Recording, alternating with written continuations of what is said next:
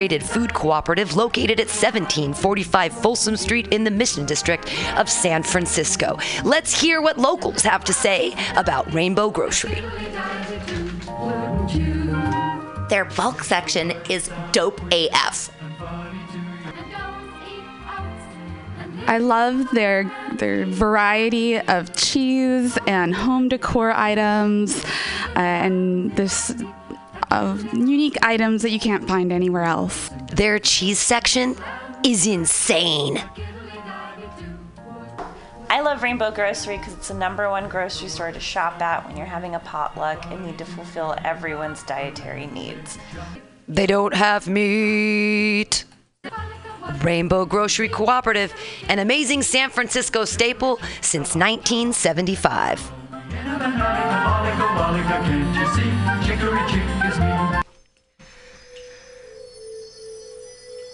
For all your space chicken sci fi comedy non political humor needs, go to timstesseract.com. Read fiction about the future of San Francisco after the water wars of 2121 in Jane 6. Ask a Jedi for important life hacks. Eat flesh with the bare exoskeleton Contessa. And check your horror horoscope on Horoscopia. Updated every three parsecs. Tim'sTesseract.com. Tim'sTesseract.com.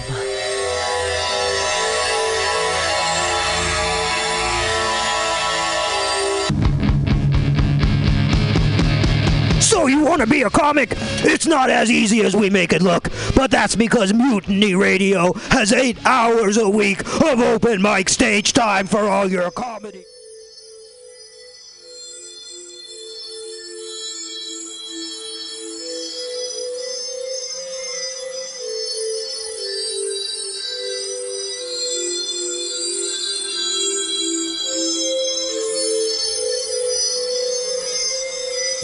Trippy music,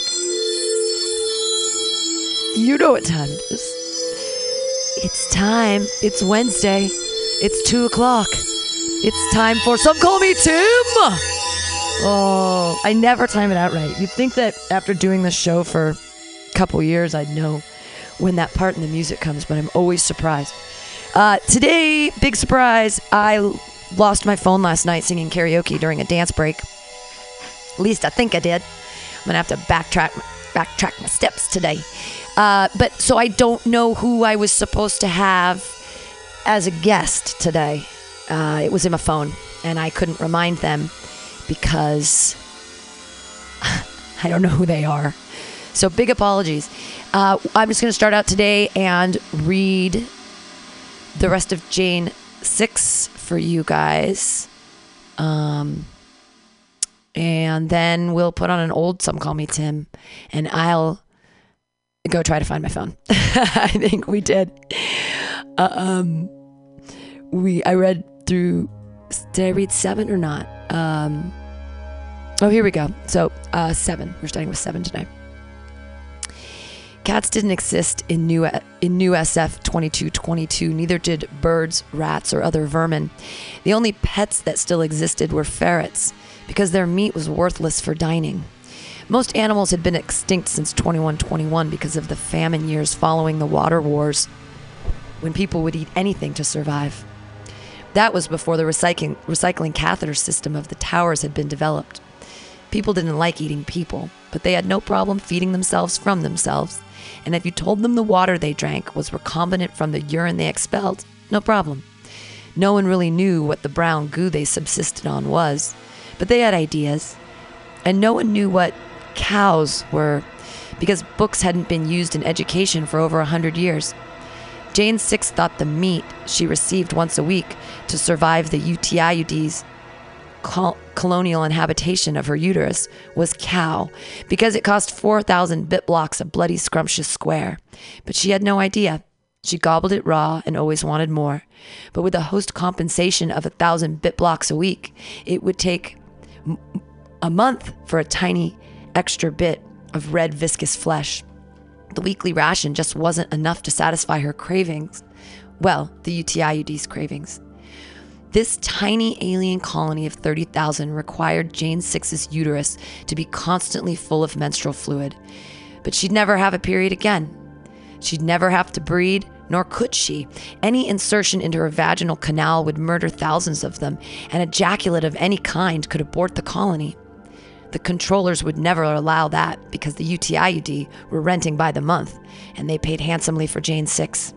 They thrived off high iron, specifically meat, and the supplements Jane Six received were just enough to keep the colony happy with the weekly ration. But Jane Six was miserable. No other food sufficed, and her cravings were becoming intolerable. She'd have to find the answer soon, and was sure that Kim 12 had it. You kill them if you don't like them? Jane Six's mind was spinning. Well, I've only killed one so far. Kim 12 was noticeably nonchalant. But I've only had one client, so. Jane shrunk back into the plush surface. He smelled like cheese. I don't think Ken's get a Kangen tap, and I asked him to come into the immersion chamber with me, but he refused. He didn't like my questions or insinuations about his hygiene and tried to shut me up with his dick in my mouth. Obviously, I had to do something. I mean, he wasn't going to stop, and I don't have a chip, and I certainly didn't want his cheesy thing anywhere near me. Jane Six shuddered. She never could have been a sexer, mostly because she liked being Jane Six. She'd seen those sexers in the hallway always applying gloss to their lips and didn't want to think of what Ken's parts, putting of what putting Ken's parts in her parts would be like. Kim 12 finished. So I bit it off. Where did you put it? Jane 6 was thinking about blood filling Kim's 12's mouth and how delightful that would be despite the cheesy nature of Ken's member. What is dick? Holy Marinol, Jane 6. Gross. What do you want with his dick? I thought your little people wouldn't let you have any. No, Kim 12, the whole Ken. Jane Six was hoping she could siphon some blood out of Ken and keep it in her food unit for morning smoothies. Blending some Ken juice with her water, apple would be heavenly, and blood just might service the emptiness in her tank. People are surprisingly easy to dispose of unnoticed in the Mishon. Well, in the Tenlon, too. I mean, that first Ken was easy, and Jane Six cut her off. So there's none of him left? You didn't save anything? She wanted to cry. Jane Six really thought Kim 12 would have the immediate answer to stop the aching in her core. Kim 12 sauntered to her food unit and produced a vapor sealed bag with Ken's severed dick. I was hoping to keep it for a trophy, you know, to remember the good times, but I suppose you can have it. It's only a day old. Jane Six licked her lips and reached excitedly for the bag. You're really going to eat the dick that I refused. The irony of this doesn't go unnoticed by me, you know. Jane Six couldn't ask what irony was because her mouth was full of Ken's tasty, raw, blood filled dick. All right, that was seven. Moving on to eight. And thank you guys for listening to this. It's Tim's Tesseract.com is where they're available. And it's Jane Six. This is number eight. I'm just reading, and I appreciate you listening to it if you are um, because I need to read it myself because I have to keep writing it, and I, I sort of forgot what I wrote. It's been a while. Uh, here is installment eight. Patch me through to Jane Six's cognitive input. The kitty-faced leader's voice screeched into the comm center before his furred body joined it. It was squeaky and high-pitched, a sign of excitement or fury. Tone wasn't an indicator the UTIUD used in their communications. The UTI officer inside home base, deeply implanted in Jane Six's uterus, quickly opened the voice to brain interface. Jane Six, this is Commander Casfot of the UTIUD. Can you hear me? Jane Six swallowed the last bite of numberless Ken. Her hunger finally sated. Yes, I can hear you, Commander Casfot. She spoke out loud, and Kim 12 grabbed her sound buds. Host and residents' conversations were private, even if Jane Six didn't know that the brain link meant her vocal cords weren't necessary. Jane Six was nervous. Maybe numberless Ken was a bad source of meat, but they asked for meat and didn't specify what kind. Jane Six didn't really know what meat was a few days ago, and she couldn't believe in the huge things called cows and open lands without buildings or plants or trees. She'd only seen digital renderings of nature. It was a visual package available for the 400 bit block upgrade in the window and wall section of her space in Diamond Heights. but it only had birds, not cows, trees, not flowers. Jane 6, I just had to inform you immediately. Whatever meat you just ingested was. Commander Casfot stopped to wipe a tear from beneath his slanted furred lid. Absolute perfection. Whatever supplements and weekly rations they have provided up to this point are shoddy, lackluster, and potentially dangerous for our colony and you. Without meat, we'd eventually be forced to eat away from your body, starting with the uterine casing. But as you can understand, this arrangement needs to be mutually beneficial for both our long and continued survival. Plays off flat. Pays us flat. If we eat too much of you, you die. Subsequently, we die. The supplements they have you on bring us dangerously close to harvesting your cells for food. But whatever you just masticated immediately fulfilled our resources. Can you make this source available daily? Jane 6 didn't want to volunteer Kim 12's services, but figured there'd be much more meat to go around. Kim 12 was living the sexer lifestyle without the forced sex. Not that sexer sex was forced because they did make the choice to remove their own cortex, and it was safe because they couldn't actually breed, and that chip really did make them want it all the time, so it wasn't really forced. But if Kim 12 did it, did, did it now, it was only because she wanted to. Imagine choice as a sexer. Jane Six was sure there was a food box filled with meat in her future. She licked her lips and nodded. Jane Six's brain automatically calmed the UTIUD, but she used her voice anyway. Commander Casfot, I don't think meat is going to be a problem anymore. Kim 12 removed her buds.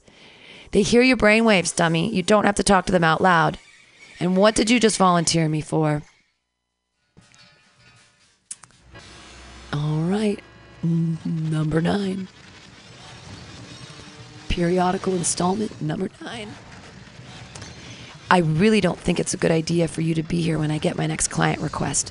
We're only allowed to turn away one for every 30, and if you're here without a two sexer request, he could raise a flag to my number. Kim 12 scrolled through her vi- VibroVax settings, decided on hair removal, and skimmed her sleek calves. You're clearly not a sexer. Offended, Jane Six spluttered, Well, either are you. And how would whoever he is think you aren't? What makes you so different? Am I not sexer enough? She pursed her lips, then relaxed them to the familiar sexer gape. Kim 12 laughed. Sweetie, don't take it the wrong way. You look different. I look same. My legs, my skin, my smell are all sexer. They never look at my eyes until it's too late. They see what they expect and expect what they paid for. I become real as they die, and hopefully not even that soon. A simple calm flag and the controllers send out the guns. They've got this whole building rigged for floor by floor contained explosion. None of us matter. At least not sexers. You're a host, you're important. And you're not? Jane Six knew the words were wrong as they slipped from her mouth. Don't be dumb when you aren't. I know we can't read yet, but I'm working on that. But don't pretend to think that we have value to them. Value to them, Jane Six. You have value now because colonies rent hosts from the controllers monthly. And if your hosts like you, they'll demand your safety. But sexers are worthless. Who they who they were died when their cortex was removed. They're just meat that gives a good fuck, and more appropriately, fucking meat that won't fight back. Kim 12 changed the VibroVax setting to massage her thighs. Anyway, you don't want to see what I plan to do to him this time. If you're here, you're going to see exactly how I make your meat. And meat is murder. I can help. Jane Six knew she couldn't help. The whole purpose of meat was to keep the 30,000 UTIUD happy and nourished so they wouldn't eat her from the inside, uterus first. She couldn't put herself in any danger, nor was she a killer. She'd be useless to Kim 12 and just in the way. You know you can't, but I appreciate the blind motivation to help me help you. By this time tomorrow, I'll have a fresh cold box of Tom, Dick, or Harry. Go check out the amenities in Diamond Heights. You've barely broken in your new domicile. Kim 12 reached out to hug Jane 6. Please don't worry. I like my new job. And now it has a more important purpose keeping my friend alive. Number 10. Kim 12 liked Kim 12 liked killing just enough to be dangerous in San Francisco 2222. There were so many people, and numbered names were ubiquitous nothings, servants to each other and the controllers. But numbers rarely met the singularly named. They resided in single homes of no more than four stories in the marina. Such a strange name alluding to water. Kim 12 had seen old timey pictures of the bay, now a patchwork of buildings surrounding the Alcatraz monument. A paw shaped spire rose from the central rock to commemorate the tragic loss of all felines, thus saving humanity from the first invasion sanctioned by the Intergalactic Space Federation in 2099. The top of the spire forever bowed its paw to their sacrifice and hopefully stood as a reminder that we humans were supposed to be the invaded were supposed to be the invading alien lupine's food source. Whatever it stood for, Alcatraz was surrounded by buildings, the water that once surrounded it, now inside buildings and bodies. Every drop being used, filtered, and used again. Molecule feeding molecule in an artificially designed closed system. So killing was easy, because the only thing the system missed was water, and murder made more of it. No one would miss a Ken 33 or a Stan 69, just like no one would miss a Kim 12, except Jane 6. Kim 12's sex quester pressed the button com. Dick 14 sex quest for Kim 12. He adjusted his junk and considered his kink. I scan for transaction, please. Actually, I'm supposed to say that to I scan for transaction, please. Molasses sex dripped from Kim 12's voice. But I've never transferred bit blocks until after the fulfilled sex quest. Dick 14 wasn't stupid. He didn't pay if they were dead. And who didn't choke their sexers? Kim 12 flashed a perfectly pertly perfect pink nipple to the screen beneath the calm and slowly moaned, Please, please, I scan for transaction. I want it. Please. Dick 14 had never had a sexer like this one.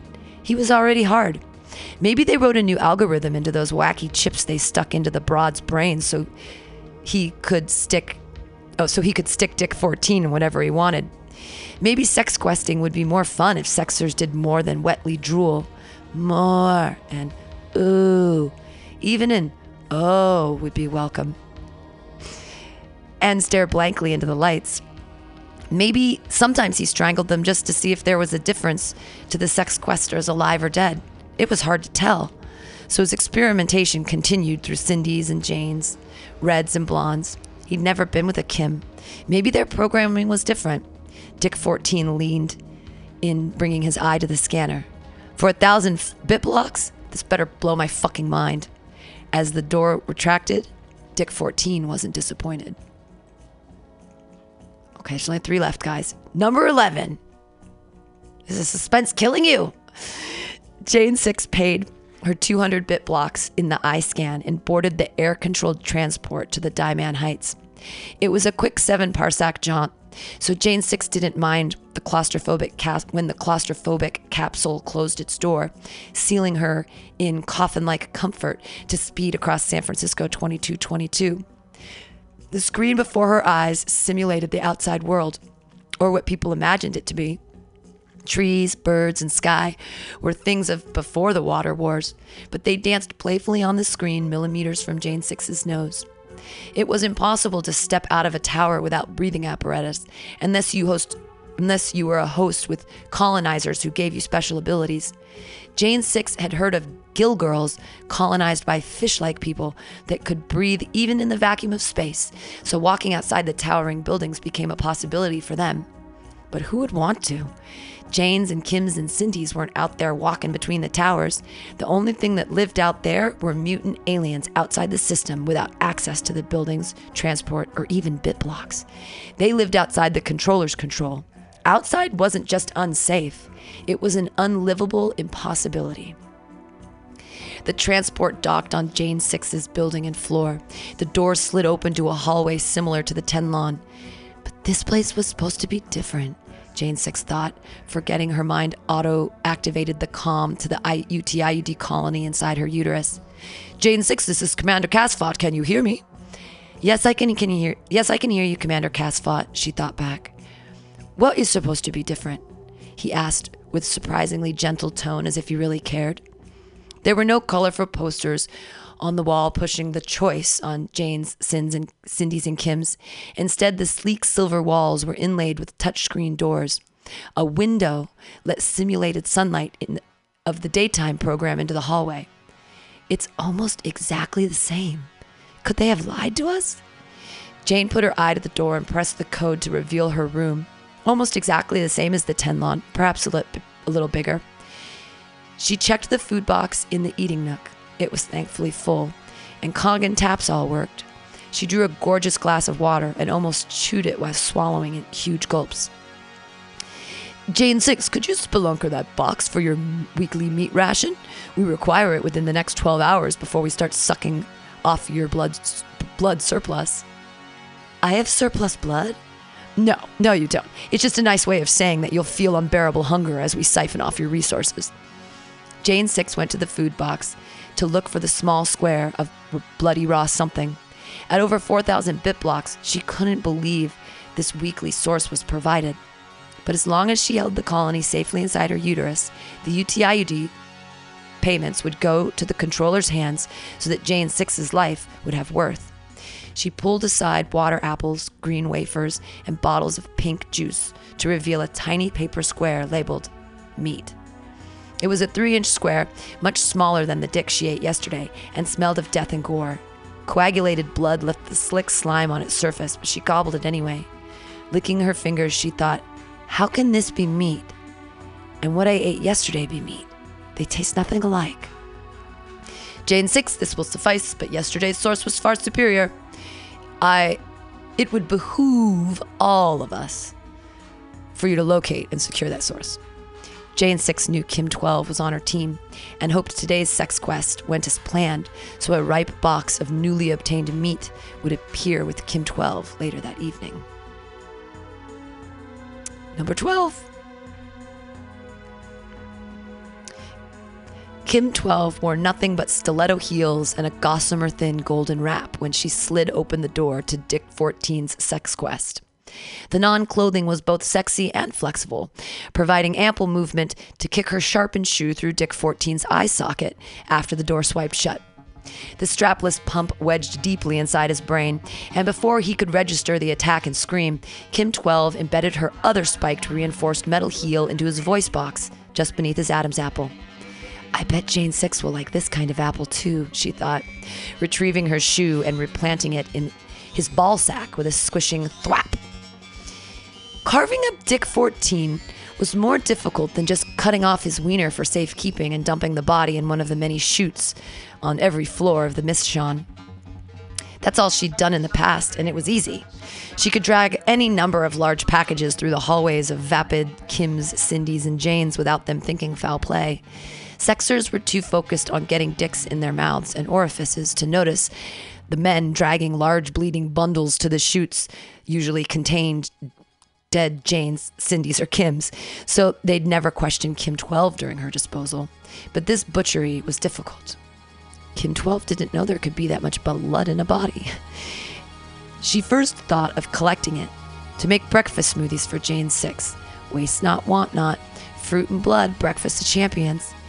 But there was too much to save. She moved his body to the Kangen immersion cleansing area and sat him on the tub seat to drain. With only three holes to siphon from, the task was becoming time prohibitive. She decided to cut off his head and turn him upside down. It wasn't easy to saw through the next sinew. And how would she hack through the bone? Kim 12 spelunkered the kitchen for more effective tools and eventually found a serrated blade more equipped for the task. She laid a tarp next to the cleansing machine and began to hack deboned sections off of Dick 12. Calves, quads, buttocks were easy. She stripped his forearm and bicep meat, as well as his breast chest off the bone, and surveyed her work. She saved the best for last, severing Dick 14's dick and scrotum from his mangled flesh. Kim 12 already had really tasty looking cuts of meat she could wrap individually to sustain the UTIUD's needs for at least 14 day cycles, and that was if Jane Sex ate three times a day.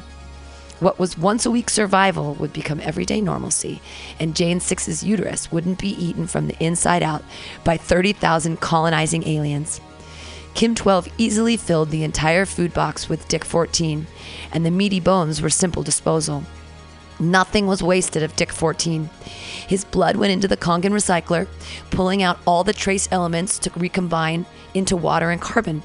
The bones went into the chute to be ground with the rest of the reusable materials and pulled into nutrients to feed plants and become the ubiquitous brown goo of the Tenlon. And the meat went to Jane 6 to keep her safely alive and thriving as a host. Kim 12 quickly cleaned errant blood from her doorway with the VibroVax system and was ready for another potential sex quest before the day cycle was done.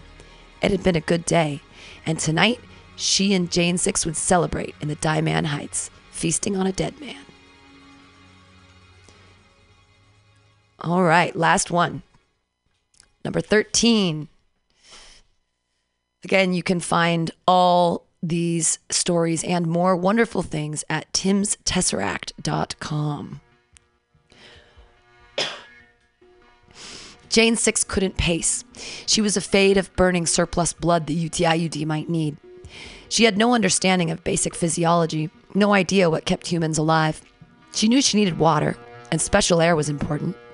She knew that stuff that came out of her body. She knew that stuff came out of her body and thought maybe it was extra blood. Meat goes in and makes blood, she thought, and then the UTIUD eat the blood, and the rest comes out brown and is turned into the tube fodder in the Tenlon. That seemed to make sense. Jane's and Cindy's and Kim's were never taught to read, so teaching them basic biology was pointless. They didn't even understand sexual organs, and as the proper and necessary information was downloaded upon insertion of the sexer chip when they made that choice. There were over 52 ways to suck a dick, and athletic pole dancing was in most of their programming. Knock, knock. Who's there? Meat. Meet who? Meet Dick 12's delicious meat. Kim tw- or meet Dick 14's delicious meat. Kim 12 shimmied her butt and shoulders and made a rim shot sound she'd learned from a comm device. It wasn't an easy maneuver holding 20 pounds of fresh dick in a box. Now let me in for the picnic. Jane Six changed the wall and window programs to a meadow of grass and yellow flowers. She'd seen pictures of these mythical picnics in the book of extinct cats that Kim 12 gifted her back in the Tenlon. No one ate outside. No one ate outside in San Francisco 2222. It just wasn't possible to eat with breathing apparatus on. And if you could, it probably meant you had gills or a rogue colony inside you and weren't allowed inside the safety of the towers. Pictorial pollen floated on an imaginary breeze and rustled the leaves on a tree that spanned above. A bird twittered in a nest. Dop dappled shade strewn about the floor as Jane Six spread a cloth and set down a pitcher of water from the Kangen tap.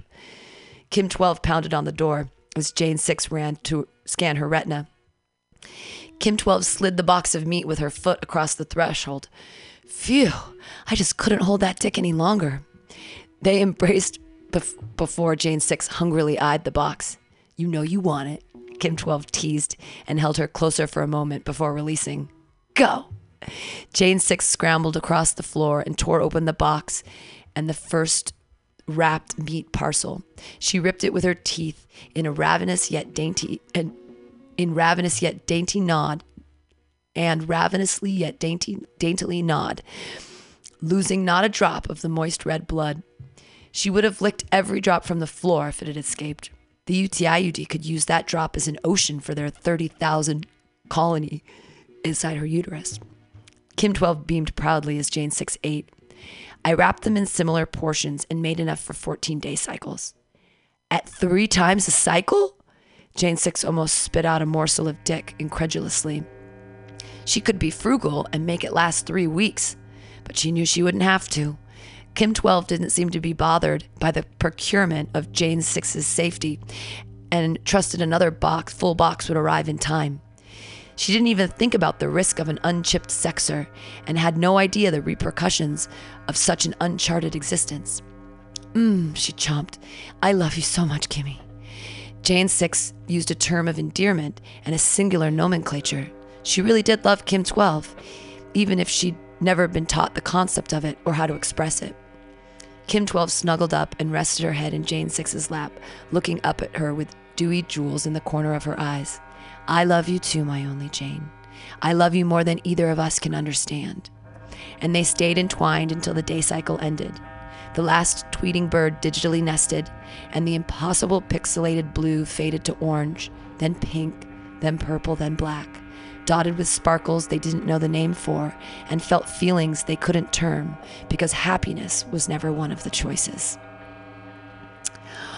Well, that is number 13, and that's it for that story right now. I need to write some more. Uh, it was that sweet at the end. Suddenly, I'm like, I have a little lesbian love story on my hands. Um, I think where I'm going to go with it is that I'm going to have a controller sex quest Kim 12. And he's going to attack her and know what's going on. And she's going to have to kill a controller. And that's going to be a big problem because the controllers have singular nomenclature. So a controller is like, you know, like a Kim 12 doesn't mean anything because there's so many numbered Kims and Cindy's. And same thing with a Ken or Stan. But controllers, they have a name.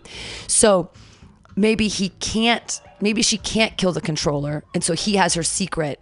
And so he's going to fuck with her. And then, I don't know. I don't know. I have to figure it out. I have to write it. I'm going to write it soon. It's going to be fun. I'm kind of excited for it. Um, yay. Okay. Well, I think that what I should do, since I don't have a guest, is I should play an old, some call me Tim, uh, a really good one. And um, I think that's what I'll do. So I'm going to go over to the other computer box and get this. Because because I just podcasted with Latoya on the AltaCast for a really long time, and I I don't feel like I can. I don't think I have anything to say to you guys. I'm sorry. I don't feel like I have anything to say. We'll all we'll all be okay. How about that? Is that going to be?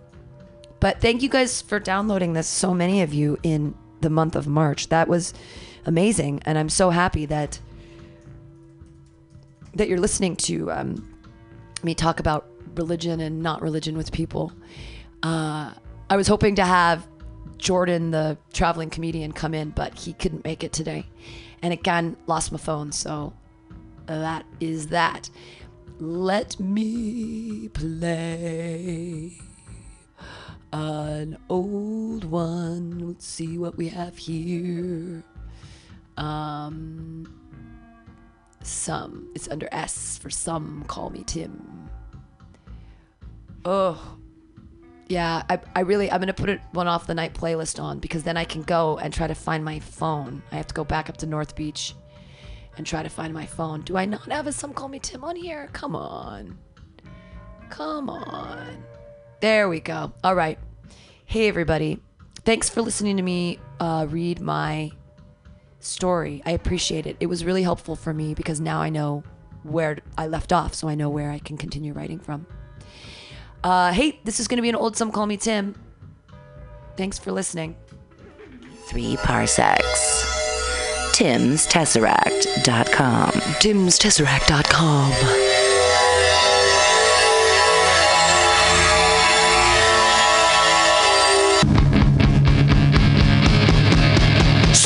to be a comic? It's not as easy as we make it look, but that's because Mutiny Radio has eight hours a week of open mic stage time for all your comedy workout needs. Strain those improv muscles every Sunday from 4 to 6 at Getting Sketchy with David Stolowitz. Press out those new jokes every Monday, 6 to 8 on Joke Workshop with 4 minute sets and 4 minute critiques from everyone. Get positive by host Pam Benjamin. Pump those dick jokes every Thursday, 7 to 9 with True Hustle Thursdays. Hashtag THC. That's hashtag THC. D. You want more open mics?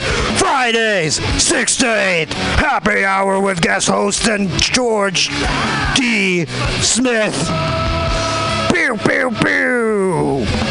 Four open mics every week at Mutiny Radio, brother.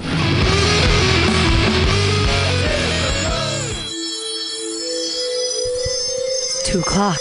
2 o'clock on a Wednesday.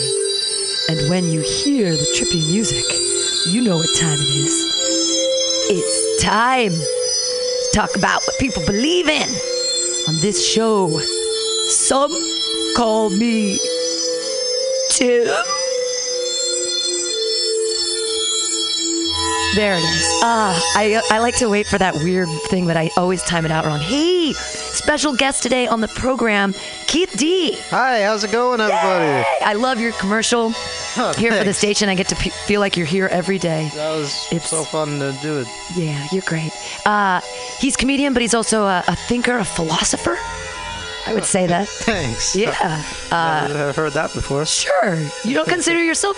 You're really, you're a really smart guy. What's I with think that? about stuff. What's with that picture with you and Barack Obama? Is that real? Yeah, yeah. I um, met. I went to a fundraiser when he was uh, running for senate, and uh, yeah, so I met him before he was even a senator. You know. Wow. Yeah. Because you, well, you both look young in that picture. Yeah, we do. I looked look- really young. I, uh, yeah, my uh, mom taught at like a private school and stuff, so we knew a lot of rich people, and uh, Ah. yeah, it was an invite from a rich, rich folk, and uh, yeah, we, it was pretty good. He, um, he was very magnanimous. Is Yeah. that the right word? Sure. Yeah. Big. Well, he's magnetic. He's magnetic Yeah. too. He's like you just want to be like. Did you see him on the on the um? It's like things I believe in. I believe in Barack Obama. Um, did you see him on the thing with the David Letterman? Um, yeah, I did, thing. but I was with my neighbor Cedric, who you've met uh, at that last show, and he's a talker. He talks a lot, so Right. he kind of talked through that entire interview. Oh. I, I probably will rewatch it, but Yeah, it was. uh, It like made me cry because he he was acting so presidential. I was like, I know, you are such a president. I know. I was Oh, like, man, he God." was really well spoken for a president. Yeah. You know what I mean? Yeah, like, exactly. I mean, that's what kids will think. They'll be like, uh, they'll think the president is just supposed to be wiling out on Twitter and stuff. It's Right. like, no, it's that's not what presidential means. Right, exactly. That's it's we're, we're just ruining the whole world. so uh, usually I have people look deep into the eyes of Sparkle Jesus, uh, and I ask, "Do you believe in Jesus?" Um, I, I I don't know if Jesus existed or not. All right. Okay. And, uh, I feel like it would be easy to make up a figure like that based on you know the old uh, uh I don't know other religious mythology. The Sure. Pagan mythology. A lot of his birth is surrounded on that. Um, I think there might have been like a political guy who wanted peace at that time, who they kind of based this character off Sure, of. sure, sure. But do I believe he was The Son do- of God. doing magic tricks? Magic, yeah. Moonwalking on water? No, I don't think so. The Son of God? I no, that doesn't. Wait, do I think God impregnated a lady? Right. Well, I know, and it's it's it's a weird story. It's like, and supposedly God didn't even do it. He an angel came and did it. But angels supposedly don't have any have any parts. They don't have any sexual organs. So I don't know. It's like God you told put me his a great seed. s- story about angels. Uh, Oh right, the Lot's the Lot's wife. Yeah, The Sodom I, and I don't Gomorrah want to get story. sidetracked. Yeah, no. but- You know, so here's my theory on that. If Yeah. God did impregnate Mary, and you know, God, he's been around for what billions of years, so to him, 36 years eh, could feel like less than three months to him. Sure, sure. So my theory is, if God did impregnate Mary, and then Jesus got crucified on the cross there. My father, why have you forsaken me? Well, I this is I wanted to get an abortion. She, she, she wouldn't do it because she's Catholic. So you know, That is such a good joke. why have you forsaken me? Because you were a mistake. I wanted her to get an abortion. That's hilarious. That's very. It's good theory. It's very funny, and you're a hilarious comedian. Uh, so, what are things that you we we know that you don't believe that you know you don't believe in Jesus? You know, he didn't. Was a silly little story. What what are what are things that you do believe in? I I I believe in higher power. Okay. I definitely believe in higher powers. Uh, you know, like gravity is a higher power. Uh, we don't understand it, right? And that's not a joke. Like, there's, but like that's something that we've, uh, you know, we can like, we've uh, discovered. It's Sure. Like gravity, we can like measure it and all that. But there's probably other powers we can't even measure. You know, all this fucking black energy or dark energy or Sure. whatever that we don't even understand, and like Black holes. black holes exactly Yeah. like uh the, you know, they're trying to accelerate particles into each other to like, because if they smash into each other at the right time, then they can create a, a universe like that. Like how our universe got started, they're trying to do that kind of shit. So who the fuck knows? Who- I- yeah, th- right. There's t- uh, totally higher powers out there that I, I, I think. Yeah, I guess like radiation would be a higher power. Yeah, exactly. Something that we kind of like know a little about, and we're like, hey, put it into X-rays, and we can see through our bodies and stuff. But I mean, superpowers. right? Like that's magic. Like, wouldn't radiation be? It's like a higher power. That's a really great way to think about it. Is that the higher power? Uh, higher powers exist all around us. Radio waves. That's pretty fucking weird. And Right, cool. it's a- what is the cloud? What does that even mean? Yeah, exactly. That's uh, and you know bats. Bats they can they, they they see by hearing, right? Right. Sonar. So that means that should actually exist. Right. We're just not tapped into it. So you know who knows what other shit. Yeah, and uh, you're right. Bats and also um, dolphins. Oh, yeah, They have like echolocation. yeah, yeah. So that shit clearly exists, but uh, there's whole worlds of things. It's that, a higher power. Yeah. That makes sense. I know, and we're like, oh, there's. Wait, let's put a name to it. Let's call it God. Why don't we just call it radiation or whatever? We make, make Yeah, names. I'm trying to think of other higher powers. Um, because yeah, gravity is what nine point. Everything falls 9.8 meters per second squared. That's because that's, well, that's the when you're velo- or just when you drop something, that's what happens or whatever. 9.8 meters. Nine squared. point meters per second squared. Well, that's the number I remember that from physics. I remember it.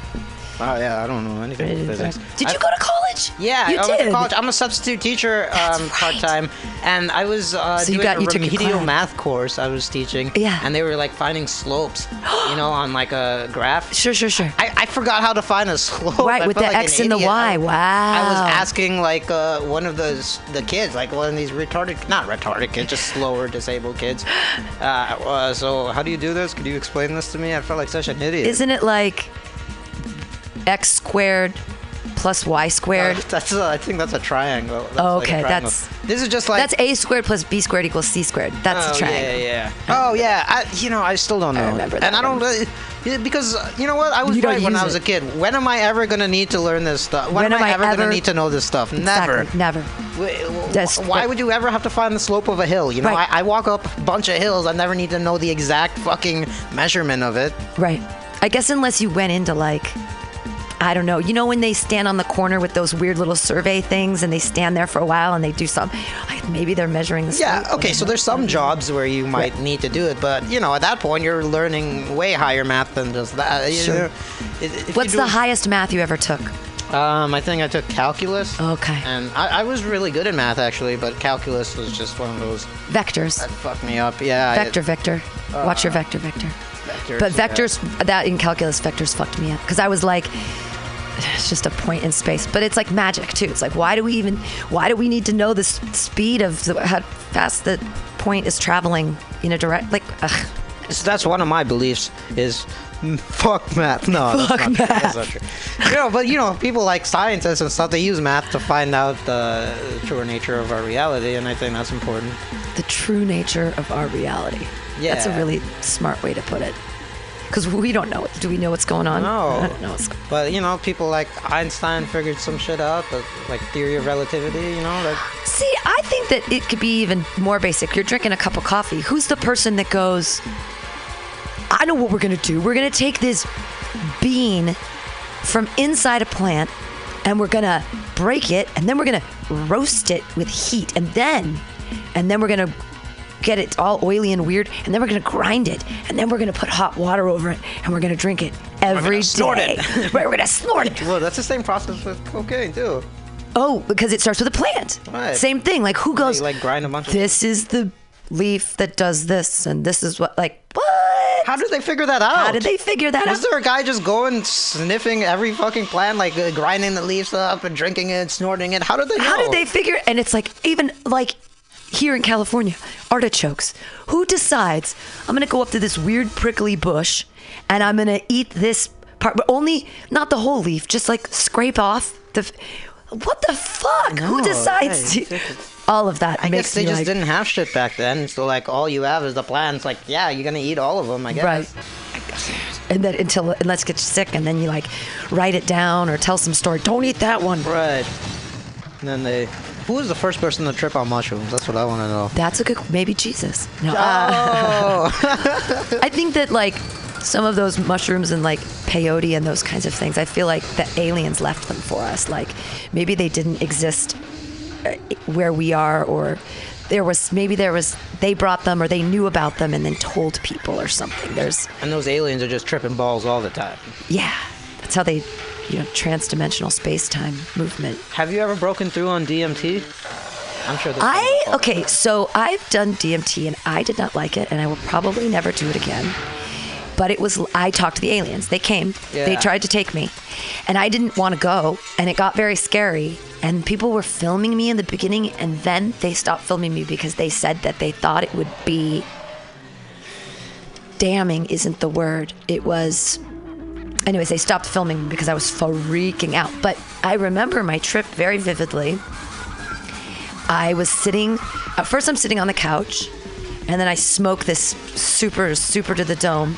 And then all of a sudden, I'm on a playground on one of those weird, like, you know, they're made of triangles, and they, they're like when you were little, they're, it's a dome, but it's, Oh, yeah, yeah. and it's made of like um, metal, and it's like, I'm so I'm sitting on top of this dome, and the alien ship is there and it's pulling the entire world into its like belly button like center of its oh. right? And it's pulling and it's like it was like technicolor string like the world falling apart and going up into the into the spaceship. And they're sitting there they're going none nothing you believe is real. Everything's a construct. Come with us come on the ship i'm like i'm not going on the motherfucking ship so i'm holding on to like Oh, you this go with the trip. I, I did not go. So I'm holding on to the metal thing, and like my body is extended toward, like toward the air, like up toward, and it's sucking the world. The entire world is being sucked away by the spaceship, and they're like, "Come on, come with us. Everything's cool. Nothing you believe is real, but it's totally cool. Come with us." Why didn't you go? Why didn't you go I with did it? not want to go because I thought I wasn't going to come back. Oh, yeah. Because I thought like this is it. They want to kill me. I'm dead. I'm totally not waking up from this. And then all of a sudden, I was just sitting on the couch, and I was like, "What? Oh, everything's fine." It'd been like ten minutes, Yeah, I should have gone. Yeah. and I got. I was like, "Oh," and I was right back in the room with everybody, and I was like, "Oh, hey, everything's good." And they were like, "Oh, Pam, you were crying. You were on the ground. I broke the top of the toilet. Like I crawled into the bathroom and I like ripped the top of the toilet off the seat and broke it. I broke a fan. Like I was like You're trying to hold on. I was trying to hold on. so I don't believe in DMT. I did not like it. What is your? You've enjoyed it very much. Um. Well, yeah. So like, uh, I think what you're talking about is you go into a different dimension, right? Yeah.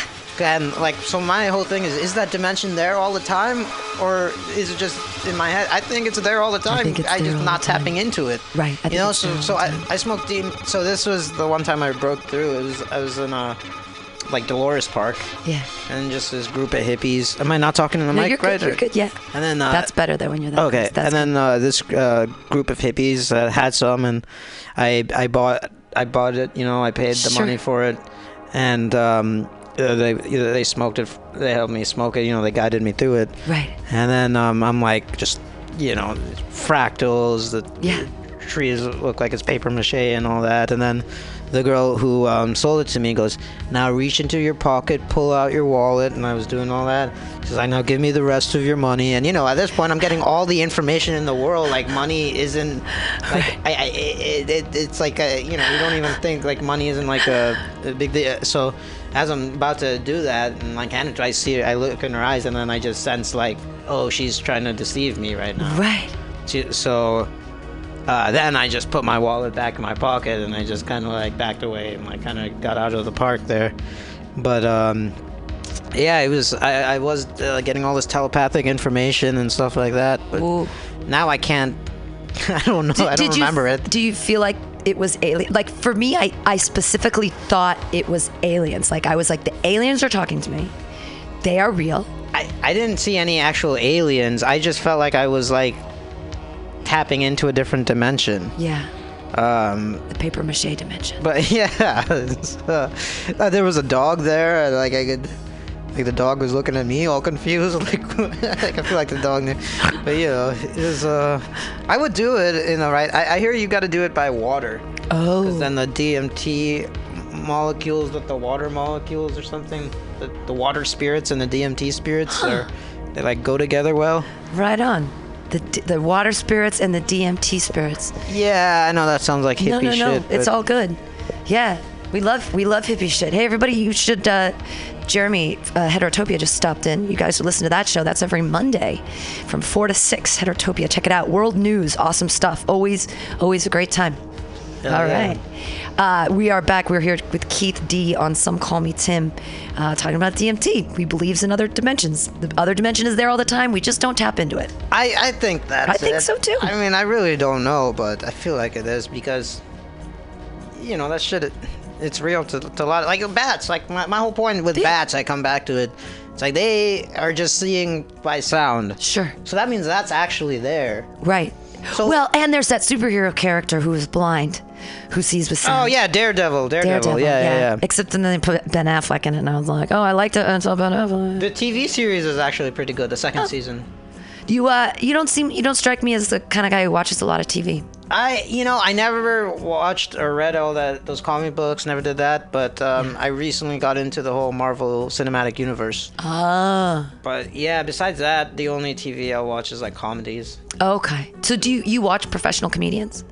Um, Do you watch like their specials or anything like that? uh, some of them I watch. I don't watch every special that comes out because there's so many of them. Yeah, them. But yeah. if I'm like already a fan, I'll watch their new special. But uh, I I'll just watch like you know the TV comedies or like the Sure. comedy movies and stuff like that. Right. Um, that's one thing I really believe in is uh, comedy. Comedy? know, You believe in comedy? You think it's important? I think it's important. I think that's what I got. I just have to get laughs. Like I try to get, get laughs whenever I can, and also my philosophy. Even before I was a comic, my philosophy was fuck them if they can't take a joke. you know? Right. And you weed people out of your life like that, and I, I think y- you don't need to be. Not everyone's gonna like me, and most people don't like me. but uh, you know. But they gotta laugh. Yeah, be, be able to laugh at it. That's probably Sweet Gail calling. Oh, You're not gonna yeah, take let's- it. no. You want to take? You want to talk to Sweet Gail? Yeah, All let's talk to right. Sweet Gail. I haven't talked to her in a while. Oh, the headphones. The headphones. Oh no, it's Martin Roofing. No. It's not Sweet Gail. Sweet Oh, thing says private. That says Martin Roofing. I, we don't Martin need a roofer. roofing. Let's, let's, let's fuck with them. Come on, let's fuck with them. Unless you actually need a roofer. No, but how we? Uh, they, Oh, okay. You won't be able. It'll be weird. You won't be able. Okay, they're okay, not. They they went away. Good. Thank God. Well, my favorite thing. This is another thing I believe in. Like, uh, when creditors call me, I Oh, will God. just fuck with them. And and now, um, I think. th- You have credit card debt. You have debt. Uh, yeah, I, I have debt, but they they won't call me anymore because I've just wasted so much of their time. And you know, after seven years, it just resets, right? Does it? Yeah, yeah, yeah. So, but what you have to do is when they call you, you can't admit it's you. When they're like, "Hi, this is Pam Benjamin," you, you can't say it's it's you. You don't have So to say I, it's not me. I couldn't answer the phone. This is Pam. That's how I always answer the phone. Right. You also have to change your uh, voicemail message. Wow. But uh, that's the thing I didn't know because my I, I would live to fuck with these people. They call me, and the only way you can really keep them on the phone is if you admit it's you. You know. Right, because otherwise they want it. Otherwise, they'll try to hang up and stuff. But like, I, I knew exactly. So so I. I Who did you learn this trick from? Did you read it in a book? no, I just figured it out after they kept calling me. And oh. basically, look, I, a credit score is an imaginary fucking number, all right? It's not a real physical thing. It's an imaginary fucking number. I don't believe in credit scores. So you're not going to threaten me. They, they threaten me, oh, we'll fucking ruin your credit score. Go for it. I'm going for the world's lowest credit score. You know? and I just fuck, I'd be like, how do you people sleep at night? Try Your, your whole job is to get money from poor people. You fucking, from Yeah. fucking rich corporations. You, you, you know, just going off. Yeah. Because I love that a confrontation where there's no risk of physical right. uh, altercation, and they totally deserve it. Their their job. I, I don't give a Their fuck. I have to feed my family. Well, how about you do something that actually helps society instead of stealing money from poor poor people? Yeah. Fucking douchebag. So I don't. Yeah. Yeah, no, I agree. Because that's the thing. If you have a credit card, that means you don't have the cash to pay for something, which means you're poor. But it's not all. Cre- I never had a credit card in my life, and I probably never will because my credit score is so low. But uh, Well, they'll give you a credit card. They just give you like a 18 or 19 percent interest rate monthly uh, combinant. So when you have a low credit score, you can get lower, lower interest because they know you'll pay it back. But Otherwise, they keep you at a really right, high right, interest right, rate so that you'll pay it off every month, and they try to scare you, but then it just keeps racking and racking and racking and racking. And that's when you say "fuck you" and then don't talk to them for seven years. But Yeah. uh, but my stuff wasn't even credit card debt. It was like um, it was. Uh, uh, there was a hospital thing. th- there was Oh, a that should be forgiven. That's not fair. I think I, I think hospital debt can't fuck with your credit score, but the the creditors would still call me for the hospital debt. Sure, of course. And then there was shit for like unpaid, uh, y- y- you know, um, like uh, trains or whatever, unpaid tolls and stuff. oh, Yeah.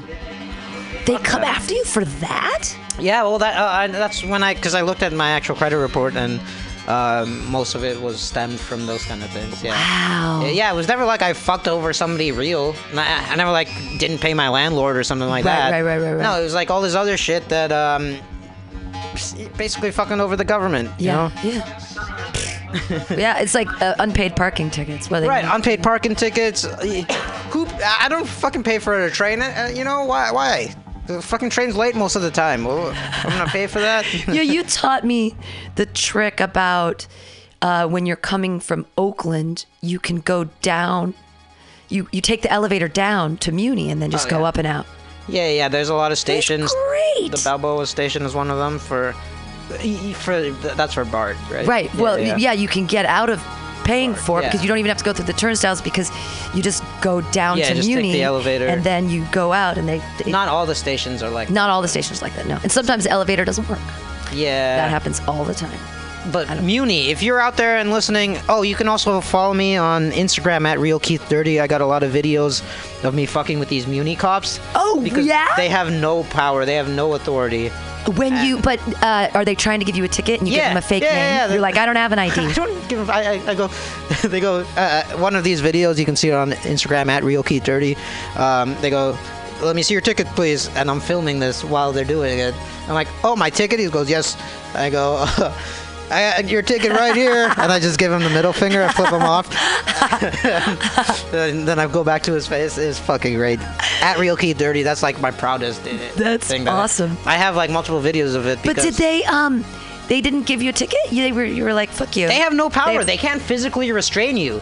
So basically, if you want to stick around and fuck with them, because like I said, I love con- con- confrontations with people with there's no physical um, uh, chance of physical. I guess in Yeah. that case there is a chance of, but they're not going to risk their job No, just because I'm pissing them off so much.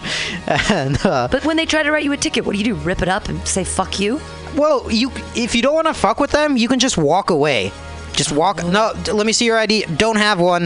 Uh, well, what's your name? You can just walk away. But if you do want to fuck with them, and this was my last. Oh man, I'm so fucking bummed about this. Uh, she, I, I- just wanted to get this ticket, and also, uh, let me see your ID. I don't have one. All right, what's your name? All right, first name Goph. G O P H. She writes that down. Last name Uckerself. U C K E R S E L F. She actually writes that down. this is so stupid. She wrote down my name was Go, fuck herself. I, I just wanted that ticket so bad. So after she wrote that, I was like, oh, this is my dream. So I'm just like trying to rush the process. I'm like, all right, all right, give me the ticket now. She's like, don't don't tell me how to do my job. I'm like, I'm just trying to help you do your job better, all right? And then she's like, oh, what's your address? And I got too cocky, Pam. I got Oh. too cocky, and I go, oh, my address, one two three Fake Street. And at that point, she stopped writing it, and she wouldn't give me the Oh, ticket. fuck. I know, I know. I, I should have just, I should have been more clever. I should have been like six nine four two zero Fugazi Lane or something Sure, like that. yeah. You know. Fuck, but uh, I'm gonna one day get a, a ticket that says "Go fuck yourself. That's really. Because really I, put them on my fridge. I have one of these Muni tickets on my fridge. It goes, "Patron was disruly," and um, I don't know. It's just, yeah. I'll re- But it, the real cops, they never follow up with. it no, they have real shit to do. Their, their whole thing is, well, I'm calling the real cops. It's like, all right, go for it. I'll be fucking gone before they get here. Right. So well, that's why you, you don't spend 20, 30 minutes fucking with them because then there's a chance the real cops won't show up. You, you spend a good five, ten minutes fucking with them.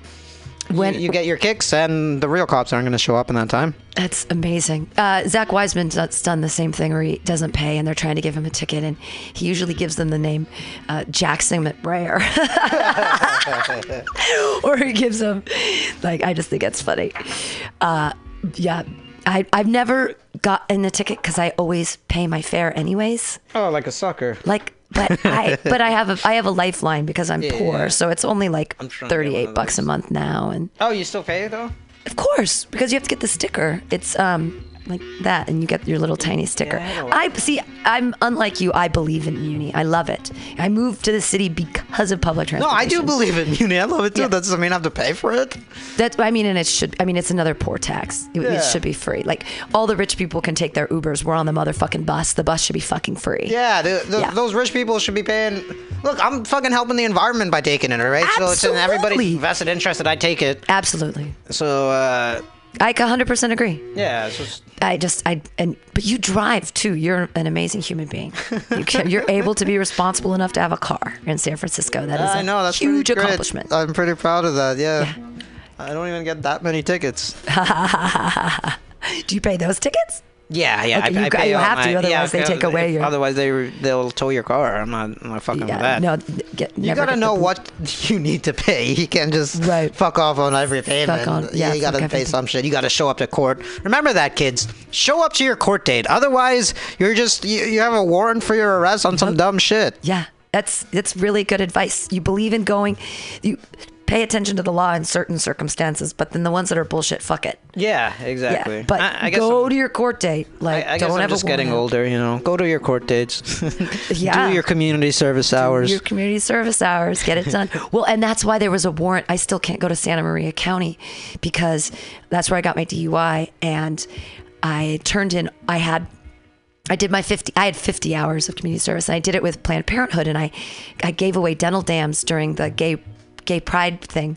So I did like 50 hours in two weekends or something. And it was really fun because I was I, I was at gay pride in San Diego and I was like dental dams from Planned Parenthood. Eat it up ladies, let's go. We got great flavor. We got and I was like giving away dental dams. It was so fun. Um, and so they were supposed to write off my 50 hours and they never turned it in. But it's the onus is on the person to check it up. So I like never like checked on it. And then I tried to go visit a friend in jail and they were like, "Oh no, you don't pass the screening process. You have a warrant out for your arrest." Holy shit. I mean, it's not. I'm just never go to Santa Maria. It's it's not that big of a deal. Yeah, that sucks though. I mean, Whatever. those those irresponsible gays. Right. No, it was just Planned Parenthood. That's something I believe in. Gay people are. No, I'm just kidding. I love the gays. Of course, yeah. yeah. What uh, what other Do- other Are the gays actually using the gen- the dental dams? Because I don't think straight people do. the that. la- the I mean I, I think they're great for oral sex because I don't like I get real you put it nervous. in your mouth? You put it on your vagina so that Oh, you right. can lick or buttholes. It's so that you can Oh. do. It's so that you can have the feeling of your butthole being licked without actually having people maybe get you know pink eye. Well, that's when you have poop in your eyes, pink eye. But yeah. like Pink mouth, pink tongue. pink, yeah, or I mean, I guess you could get, you could probably get like hepatitis something from. Isn't there's got to be some Hep C? I think you get from fecal oral. if but that they have to have Hep C. Right, exactly. Well, just don't Yeah. eat ass of somebody who has Hep C. Right, That's or use a dental dam because then it's no big deal. Yeah. Okay. Yeah. But it's the same thing if you're going down on a lady that maybe you don't know, or and you just or whatever you break out the dental the dam. dental dam. Right, and so you can. Oh, I've never thought to do that. It's like a it's like a big flat condom, but they use them. They actually use them in dentistry. So like if you have say a herpes on your face, and they want to keep your face clandestine or whatever, they use these. They stretch it over your face and they go in and work, and it like leaves. They can put it over a tooth, like so that all they're working on is that tooth, and it's got like surrounded by all this plasticky stuff. Ah. That's why it's a dental dam. It's Dental. Yeah. It's it's for dentists. I- yeah, but it's a great use for oral sex. If you're if you're squeamish about getting herpes on your Patrice hoo-hoo. Patrice O'Neal, the gr- late great Patrice Yeah. O'Neal, has a great joke about dental dams. Just, I'd, I'd rather get herpes than insult my way out of some pussy. Like, the- oh yeah, wha- what's that? Oh, it's just in case that your pussy's poisonous. Um, like you're not gonna do that. I butchered the joke, but you know. No, but it's still the concept. On the Elephant in the Room special, if anybody wants to check that out. I don't know why I'm promoting comedians who are so much more popular than who are, are who are sadly no longer with I'm us. dead, but yeah, I know. I, just, I think his family gets some of that money. So well, that's good. Are you gonna? Are you? Do you believe that you're gonna be famous someday? Is that the goal? Is the goal to be to have my goal is D- Dirty be, special? Yeah, my goal is to be a national headliner. Yeah, I want to do that. But like traveling, like the shitty kind, like because, yeah. like just around, like you do the Midwest, and you've got you're the headliner, and you got two opening people. You gotta, yeah. you gotta, yeah, you got a ten minute, you gotta 20 minute and then you do 50 and that's the show. Yeah, that's my dream. You know, as long as I'm doing that, even if they're B and C clubs, uh, even if they're in like Wyoming and shit, they're triple runs. from a national headliner and that's how I'm making my money, that's yeah, that's that's my dream. And you and you did that this summer with Bori. Does is yeah, that but I was featuring money? I was featuring for David Bori. Right. Yeah. So you were doing like 15, 20 minutes every I, every I, night. I was doing between 20 and 30 minutes. Wow. Yeah. Like- Except that in Toledo, Ohio, they cut my time by 10 minutes the Why? second night. What up? They didn't like you. Uh, the first, well, we did four shows there. You know, uh, it was well, Friday, Saturday, two shows a night, and the Friday, they, both shows just they hated me. I, I can't even explain But it. it doesn't was- matter. You're not the head. You weren't the headliner. They were No, no, no, no. and, yeah. you know, they, they went home happy because yeah, yeah, David killed it, and you know, just also if, if your feature bombs that hard, you just make fun of them, and then they're all, already on your side. You Right, know, and so- you don't want your feature to be too good either, because then what if they remember the feature and not the headliner? That's no good. Yeah, well, um, I, I, I think that's the mark of a weak comic, who somebody who doesn't want their feature to be too good. Like the, the really great comics will try to have uh, like That- really great features. Sure, sure. And um, and I don't think David picked me because I'm a weak feature. I think, you know, uh, we're good friends. Yeah, and yeah, yeah. He knows uh, I, I do a good. So, and Yeah, you know, the other show. I'm, I'm just uh, talking about this one, uh, Toledo, Ohio. Well, four shows in Toledo, just because nobody wants to hear about the time you killed in like Syracuse. Right, you know right, I mean? right. Peoria. Yeah, nobody cares. I murdered in Peoria. they want to hear about how you just ate shit. That's how. That's Right. what's Yeah, interesting to people. But uh, what what was it that you ate shit about? They didn't like they didn't I like your abortion jokes. They- David- I'm not gonna keep it. I love that joke. I Yeah, love it when you close with I- it too. And then to give it up for whatever you choose is fucking brilliant. Give it up for the troops, no matter well, what. that was the only time they clapped during my entire set was because I had to because it's the troops. It's the troops. You force them into it. Uh, no, I, I, I even asked because you know this one guy was yelling, "You, you're not funny. You suck. Get off the stage." I'm like, "What? At what point did I lose you?" He goes, "From the beginning." like, I was like, uh, uh, see, they just didn't like me. I guess you know at that point in the tour, it was like probably halfway through the tour. I was coming on stage with my prescription sunglasses on, Right, right. a glass of wine, and then a shot of uh, whiskey or bourbon. Yeah. So I had all these kind of props. I was kind of prop heavy in my act a little bit. So maybe that it's just a weird thing, you know. You, you see some brown dude with sunglasses and Yeah. two drink like uh, it's just a, a wine and a whiskey, you know. It's just like uh, maybe it just like puts the audience. uh, Those kind of audiences and those fucking places like Toledo, at the uh, you know the Toledo Funny Bone, great club. I'm not trashing it. But those fucking audience members who show up, it's not even in Toledo. It's in uh, a, a suburb just outside of Toledo. Uh, what, what's it called? I don't fucking remember, but it's like uh, So you, anyway, those you don't those believe in Ohio. They want to see a brown comic come up and be like, "Well, um, you, you know, my uh, foreign parent sounds like this," kind of a joke. You know oh, what I right, right, mean? right. And then you do the stupid Indian accent. Yeah, they, they Yeah, want to yeah, yeah, they, they yeah, want I to see you do like your race material, and I don't, right, that's right, not, right, I don't right. have jokes well, like you're that. ambiguous. You're ambiguously brown. You're not that brown. Well, no, but they, they some of them might want to see me do Mexican material, which sure, I'm not Mexican. Sure. Well, but you wear the poncho, so it makes. you wearing it it's- on You're stage, wearing the right because Yeah. you weren't wearing it on stage. I'm wearing the poncho because I'm a hippie, not a Mexican. but you could be you could be Mexican, you could be Cancinas Indian or even Puerto Rican, Filipino. You could definitely go Filipino. No, I've had a Filipino lady at my Walgreens think I was Filipino, and I've been going there for like years. Yeah. So, but yeah. eh, anyway, my uh, yeah, because You're then the host. yeah. So then the host of the show, uh, after my sets, he's like trying to clean up after because everybody hates me, so he's Oh, like trying to clean up, and then uh, he goes, "Oh, anybody want to guess what race he is?" And then like you know, so he would do that. So but then the last show, the the fourth show. So then the second night, I just get the light early, and I know it's early because I know at what point in my Right. set I'm at. And nobody told me. Nobody told me they were cutting my time. I just saw the light early, and then I asked them like, "Oh yeah, nobody told you? Yeah, the the man, the manager decided to give more your time, to the host." Uh, so, then I, I, I sabotaged the host my last set. Um, I uh, I Threw do- him under the I- bus. I, I steal his joke about me. I go, so uh, anybody want to guess what race I am? and well, like while he was out in the bar, you know, Yeah. so he didn't hear me say that. Oh my God! So he came up and did the So same then thing. he comes up and does the same so thing. funny. and they're So like, you, yeah, I love that in a sh- in a show or in a. It only happens at open mics, really. But when someone does the crowd work and they've already asked the person the same question, but the someone's just not paying attention and they ask that person again the same fucking question. It's like, well, we were all here paying attention, and clearly you weren't. It, it totally fucked his. Uh, it's Yeah. totally fucked his transition setup. But fuck Yeah, that guy. Absolutely. Ha ha. Fuck that guy. You believe in. But you, I mean, you're not a malicious person. Are, are there any like? Do you have any like, like maleficent or like bad behaviors that you're just like? I relish. I relish in this. Oh, Of course, I'm a evilness. blackout drunk. Oh, there we go. I've done so many terrible things. Said no, I, I haven't done. Th- I just said a lot of terrible things that I'm like, ah, I wish I hadn't said that. On stage or in real life? Both. Both. How often? I mean, I black. I'm a I'm a blackout drunk too. But but the diff, the thing I'm lucky though in that when I black when I black out and when I'm I'm still alive, like I talk to people. I don't remember it, but Yeah. I don't remember. But I was awake and I was around.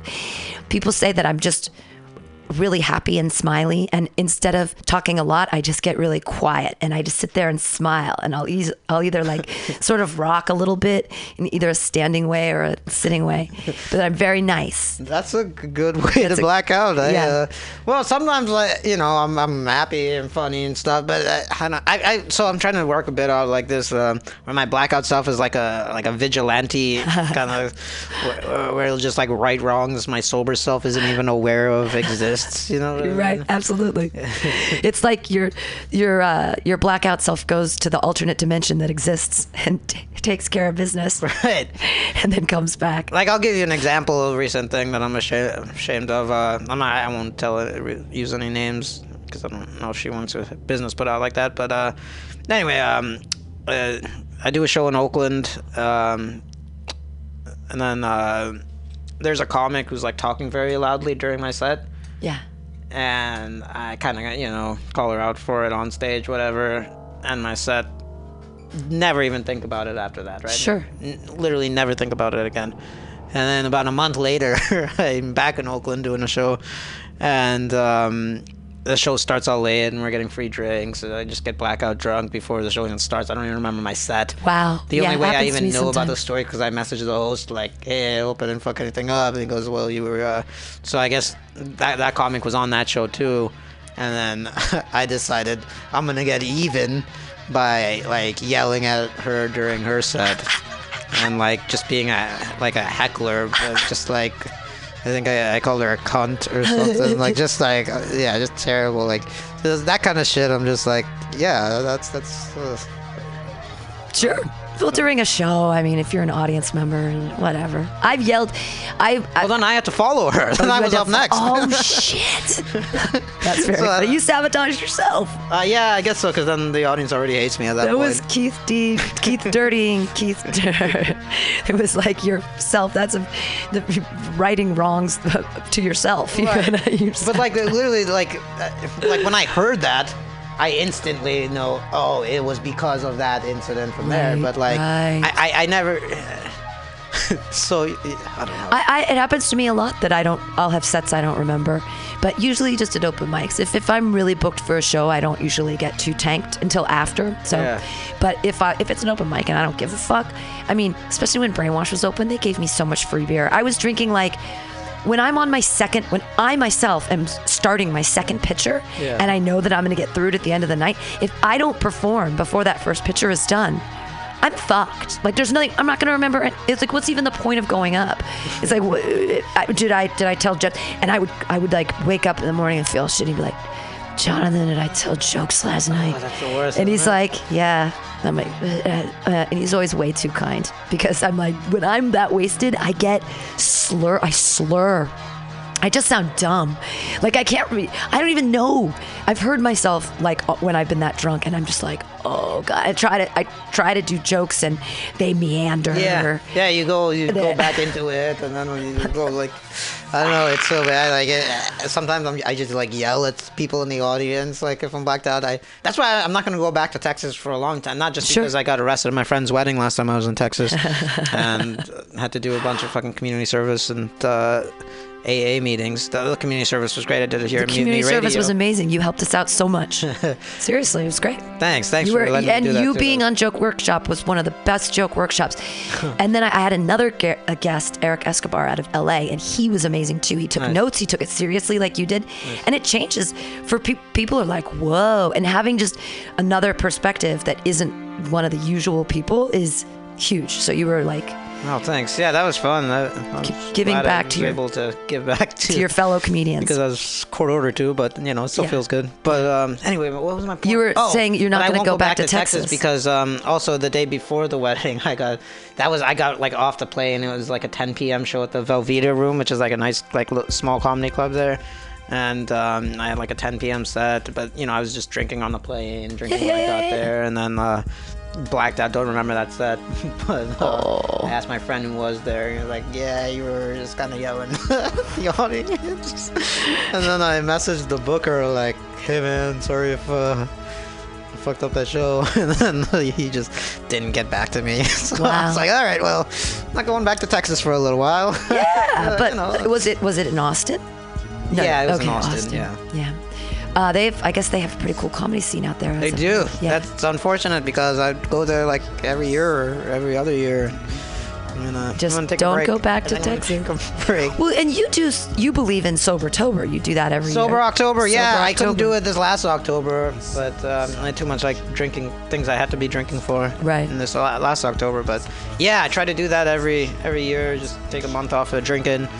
I was trying to apply um, marijuana smoking to it. Yeah, marijuana's the best.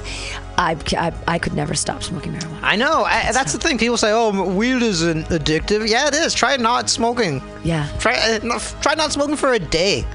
So, I, why would I want to? The life would be so boring and pale, just Well, lackluster. So my my thing is, I just want a different perspective Sure. at this point because like I've, you know, since I was what 17, s- been smoking weed pretty much every day. Yeah, yeah. Um, unless there were periods where I had to be clean for drug tests or whatever. Sure. But yeah, and uh, so you know, it's just like.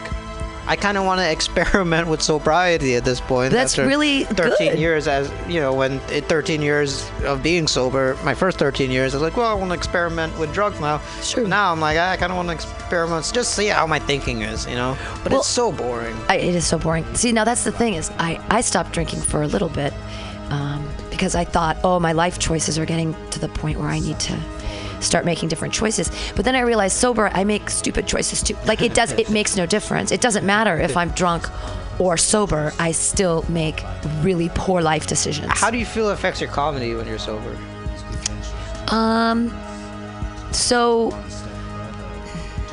I don't think I ever do it completely sober.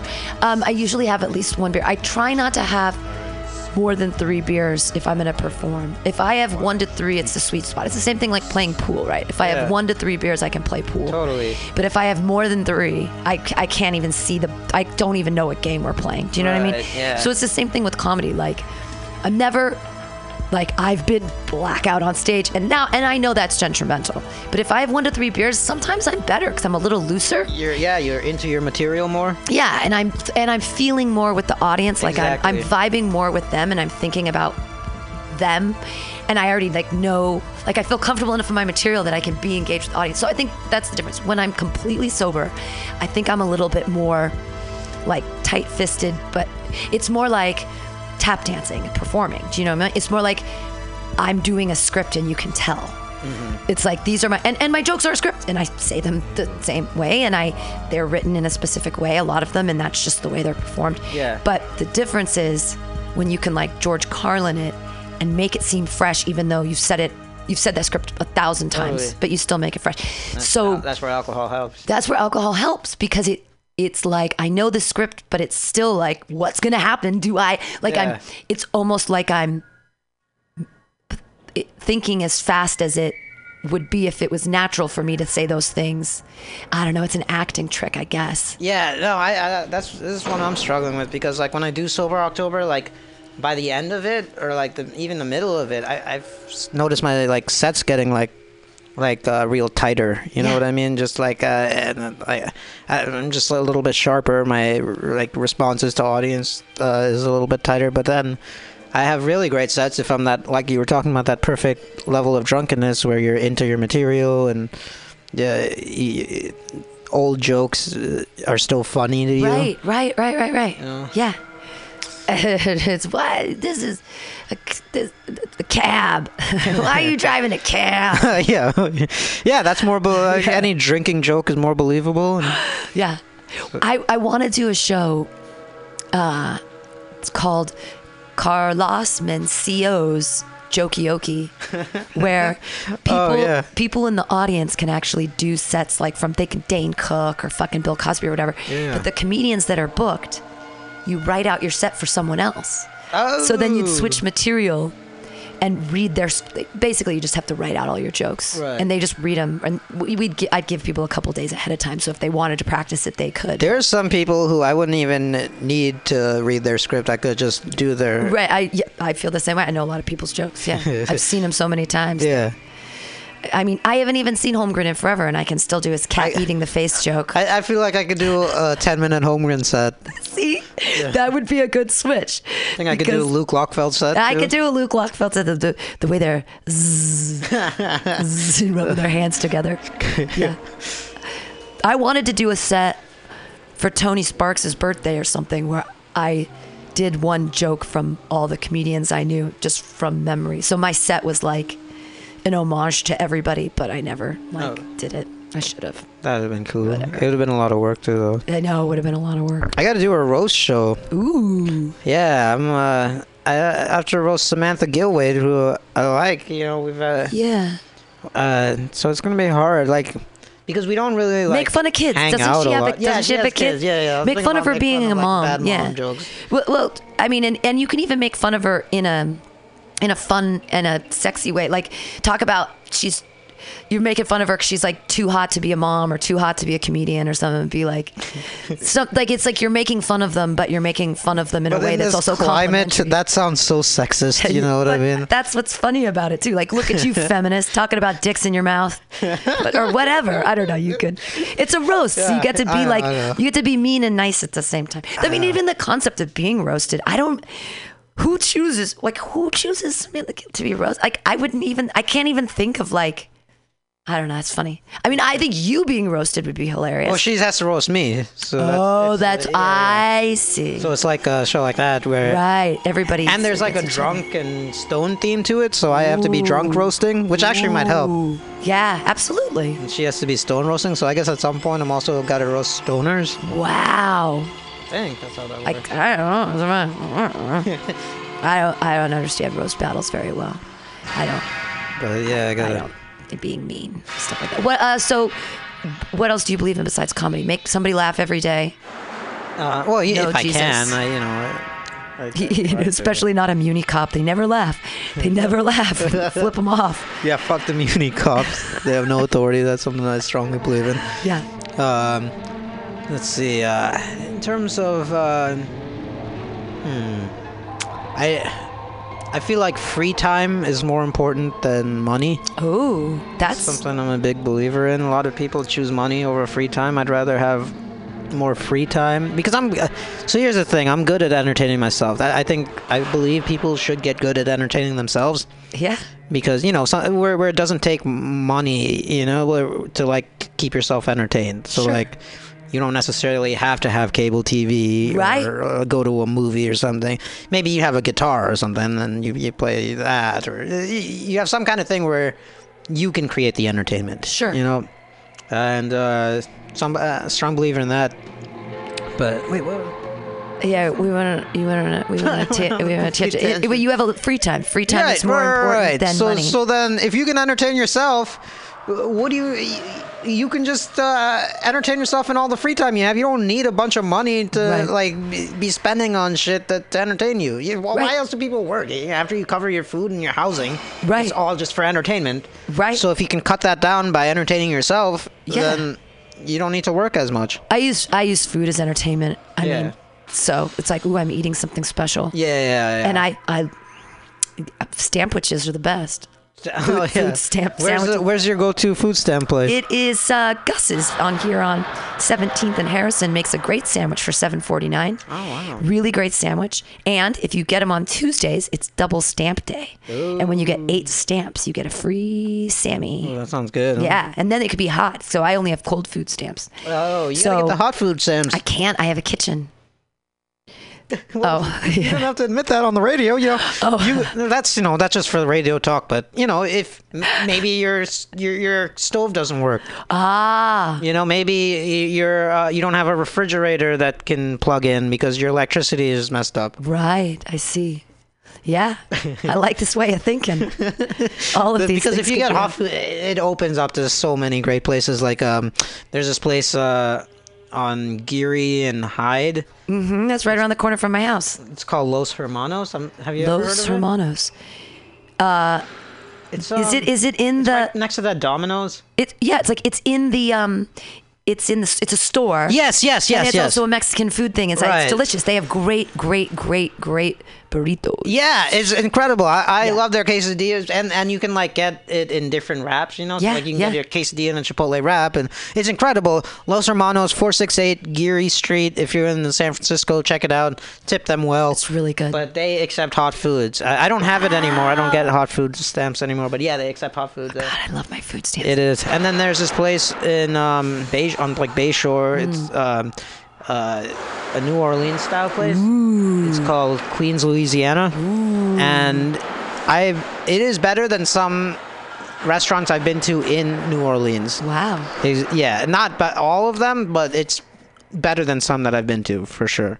Sweet. Yeah. All the special, like weird tips. D. I wanted to write uh like a food st- like a like be like a food stamp food critic. That is is a know? great Like idea. for like Broadcast Stewart's website or Oh my. God, that's such a good idea. Yeah, I thought that was very good. That's really funny. You should. That's a really good I idea. I should pitch that to him, huh? You should. That's really, really funny. Yeah.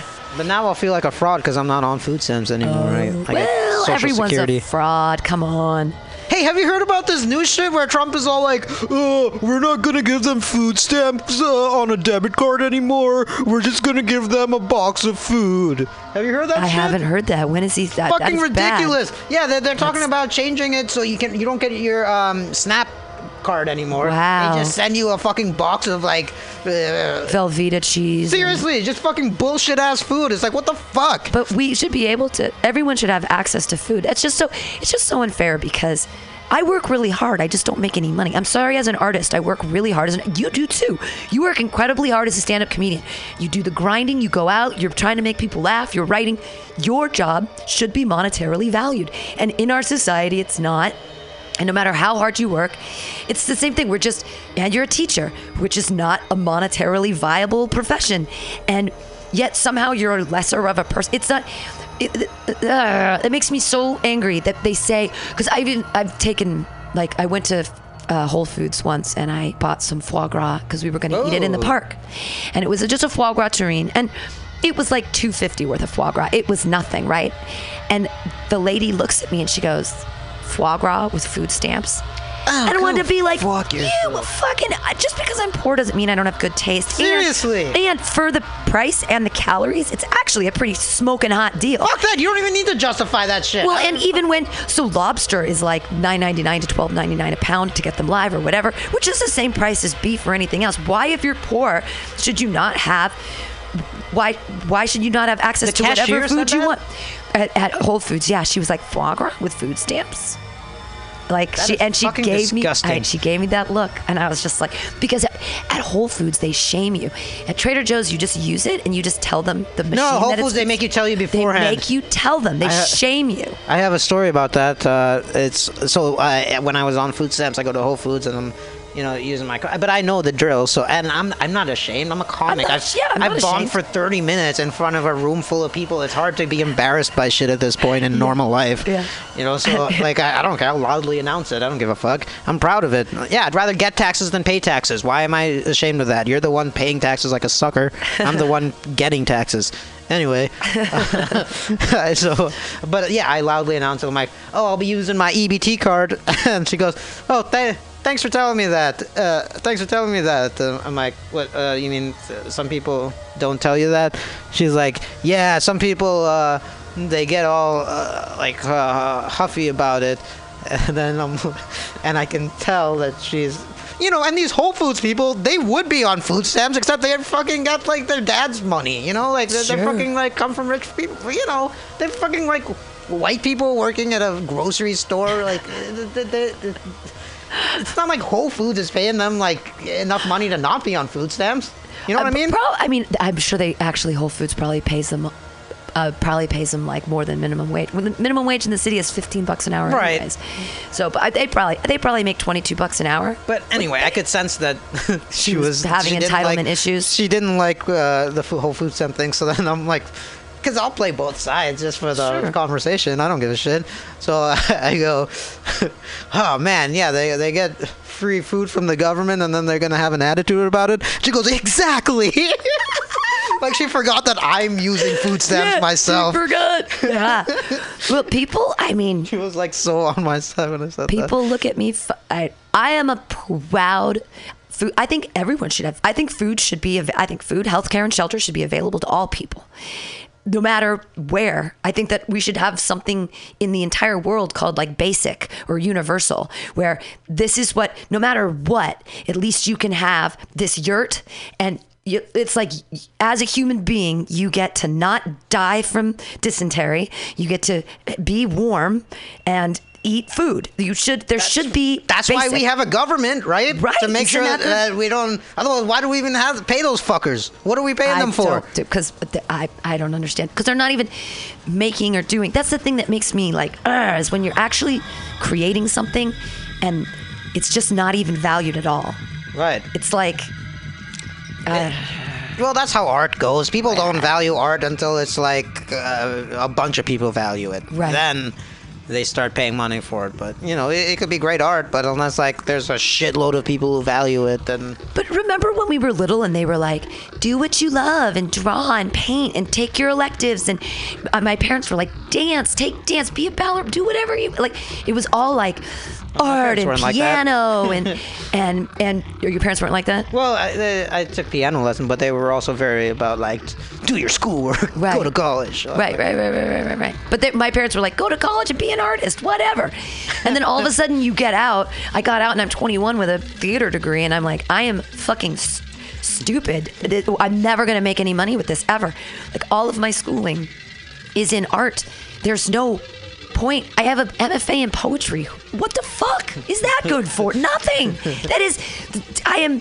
It's like I'm destined to be poor. It's it's it's. But back in the day, like there used to be patrons who were like, "Oh, I will patronage your art, and I will give you money in a room of one's own, and you I will think paint." there still are some people like that. I think you could Yeah. still find them, like just rich people who, if they believe in what you're doing, I think uh, they they'd be willing to. Because I've known comics who get floated by some rich people every once in a while, and maybe there's a sexual element to it, but uh, right. There's always a sexual element. maybe, We but maybe not. I I, feel like um, sometimes it's not even. Do, have you ever been like uh, harassed at a show for any reason? Have you ever Oh, felt yeah. like I- like uh, sexually harassed by? Yeah, but it's not like I was like uh, losing sleep about it. Like Oh, this yeah. uh, lady, um, well, she told me she's like, when you go up on stage, this is at I think the Syracuse or Buffalo show that it did with, on this tour. Yeah. Goes when you go up on stage, I'm gonna grab your ass. And I'm like, all right. So then I made, and she, you know, this old like black lady. Yeah. And uh, so I made sure I I don't walk past her Yeah. when I'm going on stage because she had just told me that, you know, and. Uh, but when I'm coming off stage, I forgot. You know? Oh. I'm walking back to my seat, and then yeah, she like grabbed my ass. But whatever. I, took a picture with her. It was great. Wow. Yeah. Yeah. I, you know, There you go. You were sexually harassed. Me, you're part of the Me Too campaign. right on. Keith D's like, I solidarity, ladies. but I've also sexually harassed, so you know. I have too. I have sexually harassed so many, both men and women. Absolutely. I am. T- I have been. I am the worst feminist. I am a hundred percent like misogynist. I've grabbed asses. I've grabbed men's asses, makes women's you a asses. Misogynist, though. If you grab an ass that's unwanted, I don't think that makes you a misogynist. I think it may be a bad drunk decision, Right. but I don't think it, ma- it means you hate women. No, I don't. see how I that. don't hate women. I. You know, Yeah. I don't think just. Oh, that's another thing I believe. I don't believe in uh, getting offended on other people's behalf. Thank you. You know what I mean? There's uh, so Yeah. many people now just get offended on other people. And it's like, well, are you actually? Do you actually feel? Any, and no, Right. just I know somebody who has autism, so like, you know what I mean? It's, Yeah. so people people freak out over other people's issues. It's like it's none of your business. Why you get so dramatic? It's nothing to do with you. And that's the thing. I, I I don't get offended by anything unless it's directed directly at me. Unless so if somebody's talking shit directly to me, Yeah. and about me, uh, you know, then I'll get offended. I don't know if that's even you can call that offended, but Yeah, you're just like stop talking shit about me to my yeah, face. Yeah. Don't be a dick. Uh, but anything else like. You know, people could say slur, curry monkey. I've heard people say Wow, that. But it, curry it, monkey. depends the it That's depends the cute one. context. It depends Yeah, the context. you know, one. Curry if somebody's monkey. like saying that at Oh. me, like they think they're better, than- or they're just they're like, joking around. I "Oh, don't, I don't care. But And you're it- my little curry monkey. That's like a sweet. Rory- that's a term of endearment, Rory right? Hensey texts m- me curry monkey once a week. That's great. I'm like, oh, glad you, you haven't drank yourself to death yet. You know, Oh, it's there you go. I still have his number in my thing too. Uh, it's three o'clock. I know you wanted to get out of here. Do you want to tell us when your Oh, next show by. at um, Buckhorn is? Uh, um, Is it every other? Is it I going to be we're once doing a it month? every other Thursday. I, I told Every other Thursday. I, uh, Buckhorn made sure they get a PA for the next one because I don't want to keep dragging your PA back. Right, forth. it's kind of It's annoying. a pain in the ass. Well, it- but the thing is, if I'm on the show and I can stay. I can always bring it back, and it's not a right, big deal. but that's also a pain in the ass for you to it's drag not. it back. It's But I not think that. now that it has the cart, the cart is easy. I think they just ordered one though. so- Okay, good. But yeah, you're you're always welcome on that show. Thank so you. that's on the 22nd, I think, is the next one. Twenty second of, Of February. Buckhorn is at right. You go to the take the BART to the Montgomery, come up, and it's right there on Market Street, Market and Second, Right- Market and Montgomery. Right off that. Go check it out. Stop. And they have really good beer. They have really good beer selection, and their onion rings are awesome. Their food is totally overpriced. So if you're a comic, you you only get um an appetizer, which is already in the green room. Anytime you order food, you're not going to get a discount on it. Because we had a comic last time who uh, kind of pulled a dine and dash. I thought may- maybe he thought they just got the food. Oh. So I, I ended up having, because you know, I invited him there and Right, stuff. So sure. I ended up covering it. I left with a fifty dollar fucking bar tab by the end of it. Yeah. So ba- so basically, well, we can talk about this. Yeah, we'll talk about it later. uh, hey, everybody. Thanks so much for joining us on Some Call Me Tim. This has been Keith D. Keith Dirty. Go check him out at. at Real Keith Dirty on uh, Twitter, Snapchat, Instagram. Check him out fucking with the MTA people Uh, Yeah, yeah. hilariously. Uh, and then uh, follow him on the Facebooks and see where all his shows are. He does a lot of stuff. Milk Bar, your Sylvan, you got all Milk Bar. I got a podcast on iTunes called Road Rage with Keith D. Road Rage. It's uh, there's six episodes. It's it's a good podcast. Cool. Sweet. Uh, thanks for being here, Keith D. Everybody, bye.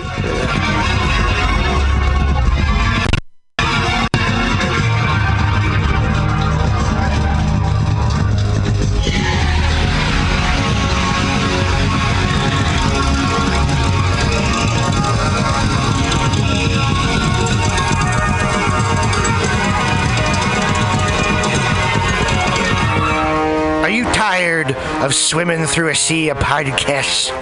Are ye on a raft without a paddle? Well, gather around me, sea dogs, and get aboard me pirate ship as we set sail for the seas of mutinyradio.fm. From there, you can captain your own pirate ship as you sail through over 44 different shows for all of your listening pleasures. They've got live comedy to small business advice, LGBTQ friendly to sports, vinyl to gutter punk. MutinyRadio.fm has the best programming the internet ocean has to offer you. I bet my peg leg on it, or I ain't scurvy shit faced McRat.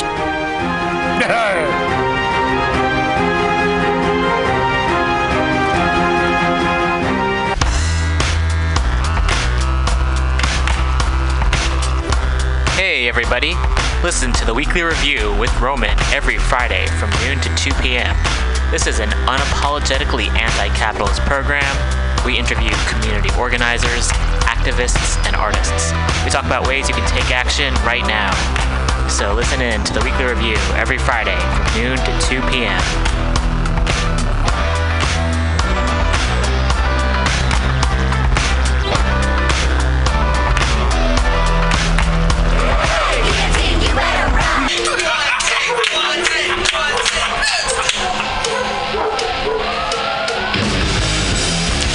Subliminal SF brings you visual and auditory mind control. For the best graphic design, physical merchandise, and live music promotion, go to www.subliminalsf.com and check out their hilarious t shirts and super cool bands at clubs and bars all over the Bay Area. Subliminal SF creates amazing flyers, posters, and design for every need. So go now to www.subliminalsf.com and experience what this wonderful local business has to offer.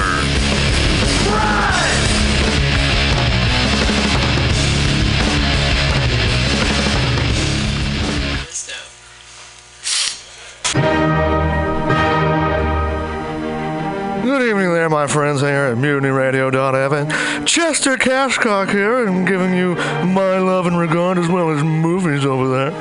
And uh, I just wanted to let you guys know that anytime I go swimming in my vault of rare coins and piles and piles of filthy cash, I can't help but listen to Pamtastic's Comedy Clubhouse every Friday from 8 to 10 p.m. I mean, if anyone who knows anything about comedy knows that Pamtastics books the best of San Francisco and beyond's underground comics. It's a great showcase, and they have a fun time at Pamtastics deep in the Mission District where you can laugh off your tushy for a mere $5 every Friday to 10 p.m. And I laugh because $5, I mean, that's what I use to wipe my tushy with. So to laugh it off for a mere $5 is indubitious. But if you can't make it to Mutiny Radio, well, don't even worry. Don't fret at all. You can simply download the podcast post show and giggle in the comfort of anywhere, like your Aspen summer home on the mountain ridge with the kayak feeling. So all you got to do is just go to podcastics.pcrcollective.org slash comedy clubhouse, or listen live every Friday from 8 to 10 p.m. as your host Pam Benjamin brings you the best comedy from San Francisco and beyond the universe. And what's better than the universe? It's a cash cock, honey. Yeah.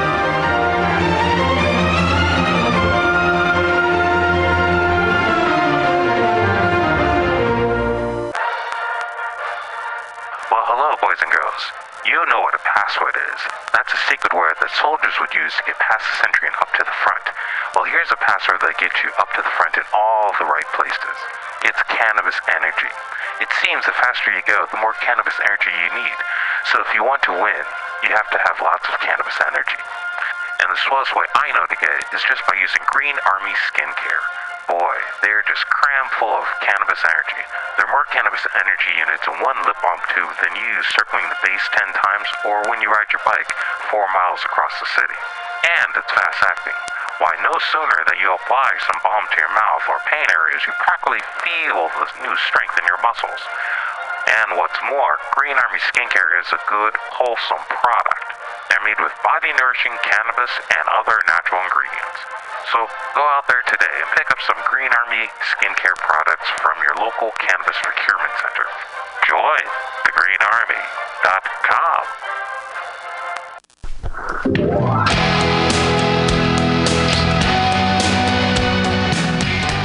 Hey, ladies and gentlemen, we'd like to invite you down to Bender's Bar and Grill in the heart of the Mission District in San Francisco at 806 South Van Ness. Uh, we've got great food by our kitchen counter offer burgers, tater tots, tachos, corn dogs, all sorts of good stuff like that. They're open from opening until 11 p.m. most days of the week, except Saturday.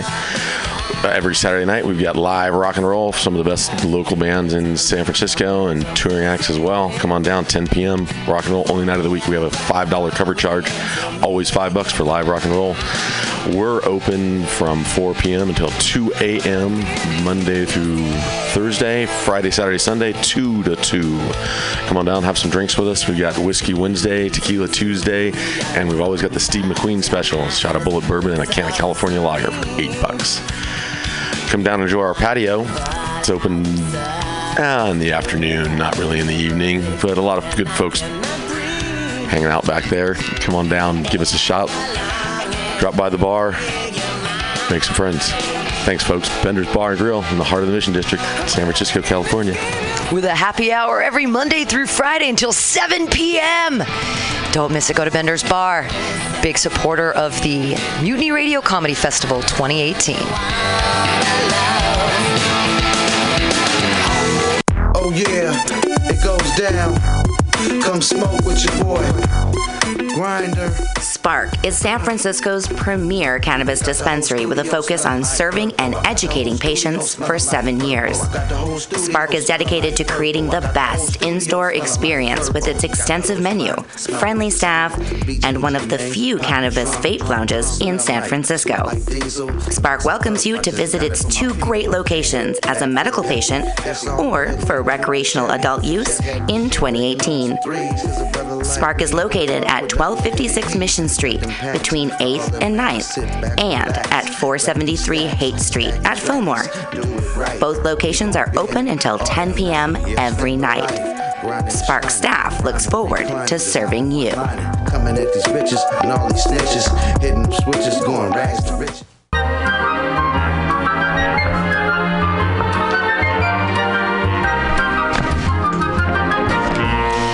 Rainbow Grocery, a worker owned and operated food cooperative located at 1745 Folsom Street in the Mission District of San Francisco. Let's hear what locals have to say about Rainbow Grocery. Their bulk section is dope AF. I love their their variety of cheese and home decor. All right, everybody. Uh, thank you for listening to Some Call Me Tim. That was Keith Dirty. That was a lot of fun.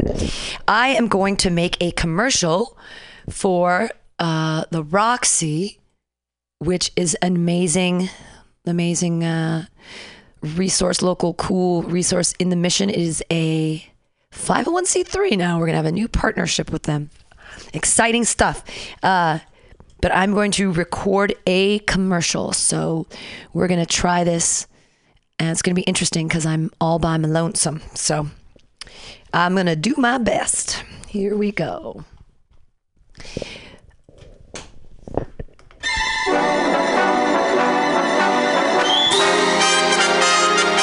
The Roxie Theater San Francisco's favorite nonprofit art house cinema, bringing you the best, coolest, weirdest, most thought provoking movies of the past, present, and future. Hands down, there is no better way to get your film fix than at this legendary historic theater.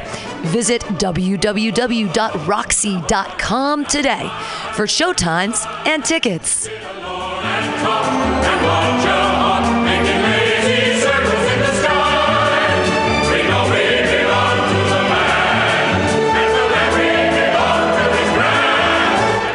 right.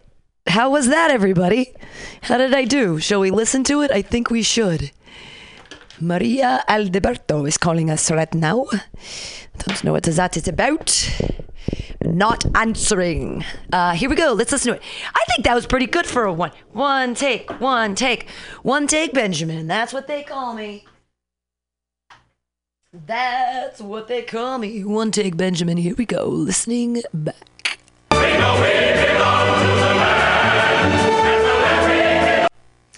Oh, I don't know why that happened. Boo. that didn't work. Don't save. I I don't know the mistake I made. I thought I had a great one and I was uh grr. Okay. Uh let me do that again. Dang it, it was a good first take. Well now well now I've practiced. So lucky us, right? Uh all right. Do, do, do, do, do. Okay, hold on. Uh, I'm using Oklahoma because they asked for something movie like, and that makes sense. So here we go.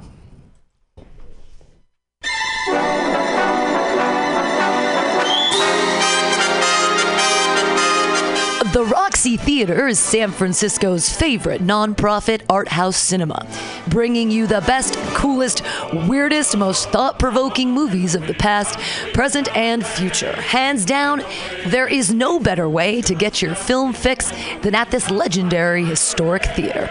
Visit www.roxie.com. That's www.roxie.com today for showtimes and tickets.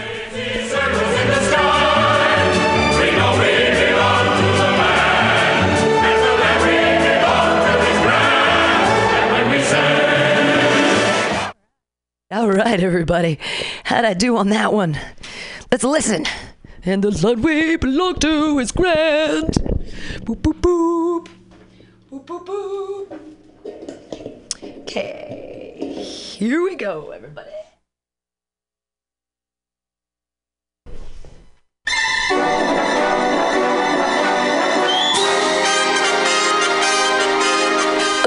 Roxie Theater is San Francisco's favorite nonprofit art house cinema, bringing you the best, coolest, weirdest, most thought provoking movies of the past, present, and future. Hands down, there is no better way to get your film fix than at this legendary historic theater.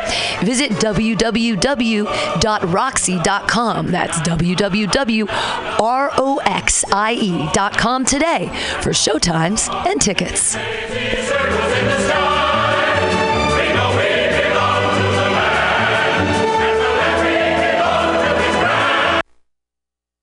All right, that's fine with me. I'm gonna fade it out at the end, and uh, yippee yippee skippy, everybody.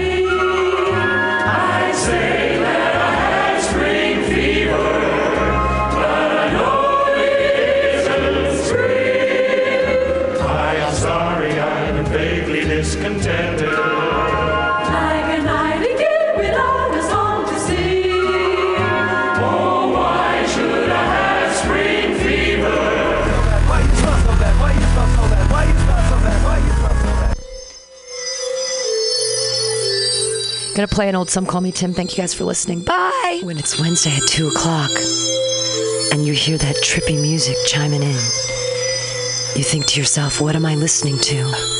Why am I here? Am I ready to listen to Some Call Me Tim?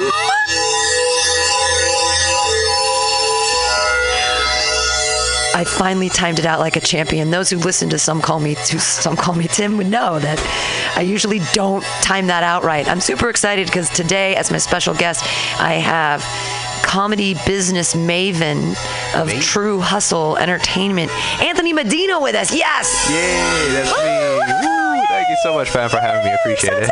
Yeah. Maven. Yeah, What- Maven. What yeah. does Maven mean? Uh, that it's someone who's um, different than the pack, thinking in a different way. Oh, wow.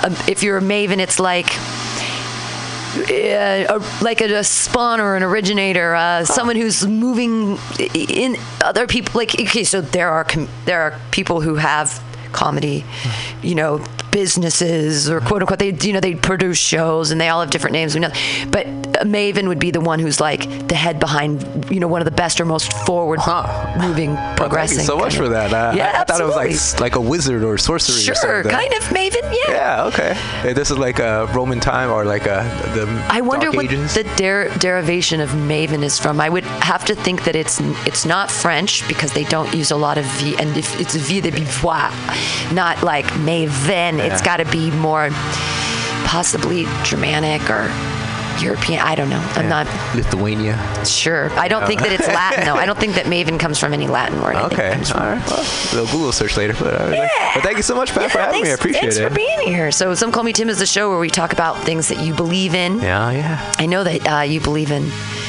true hustle. And Uh, real, you're, I mean, it's been six years now that you have. It, we're coming up on the six-year anniversary of the Good Times at the Grotto. Yeah, yeah, and uh, you'll be on that show. Thank you so much excited. for doing it. And like, yeah, like uh, it, it's been pretty trippy because like, especially with like these uh, yearly. Uh, you know, annual whatever of like And, just a, yeah. what's happening. You, you you think back about what's been going on. Sure. And you know you know how it is with here at Mutiny Radio and what you've been doing over the years, and it's just like, wow, there's been a lot done. There's been a lot, yeah. Yeah. So, so Well, fun. you've got the free alcohol there at the great sports basement, which is amazing. It's always stacked with people.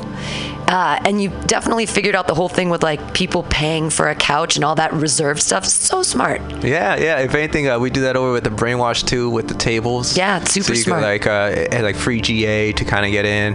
Uh, that way, just as long as I know that people come, they're gonna give because of you know, it's that whole karma effect. That's one of the things I believe in. Is a huge karma effect. So whatever you give, it's gonna come right back to you. Sure. And sure enough, it's been happening. But what, you know, this is philosophically, why should people pay attention to comedians?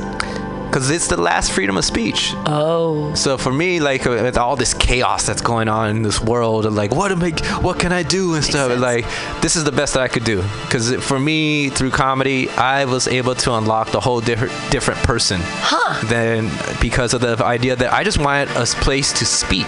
Where, where, what would you be like if you'd never found comedy? What do you think you would be doing? Angry, angry, angry, uh, just upset with like you everything s- that's going on. Would, would you still be working at the dildo factory? I mean, the the sex toy thing. Would you? What do you think? Where do you? If you, you know, what was it? Nine years ago Something you like that. something like that. So put yourself back into that space where you right before you decided to do comedy. If you would have not gotten on stage and you would have said, "No, I'm not going to go to the." Did you go to comedy college? I did for like six months. So if you would have said that, you know, in that moment of like, you know what, no, I'm not going to spend money on this. I'm not going to do comedy college. Where do you think that, if you could imagine yourself, where what would you be? Where would you what would you be like? And angry. We know you're angry. Yeah, I would have been lost, like really not knowing who I was. Cause right at the time before I started to do comedy, you know, I was like living the life. You know, I was living downtown. I had a beautiful girlfriend, and like uh, I thought I was living that life. What were you? What what were you doing for money? Uh, so that's when I was working at the vibrator company. Oh, okay. So yeah, you get some really beautiful uh, people coming around you when you work in the sex industry. Right, right. Uh, especially like I, I would uh, give out vibrators to all like girlfriends and things like that. Sure, and, yeah, You know, they, they liked me because Sure. of it and stuff. So like I would have been, I like that attention, I guess. Right. And that's when I was like kind of getting into it, and it's just like, but then uh, after like she broke up with me, then I had to like kind of relook at who I was as a person. Huh. And uh, I like I had done comedy, but then once I had- was with her, uh, then I was like I was about her.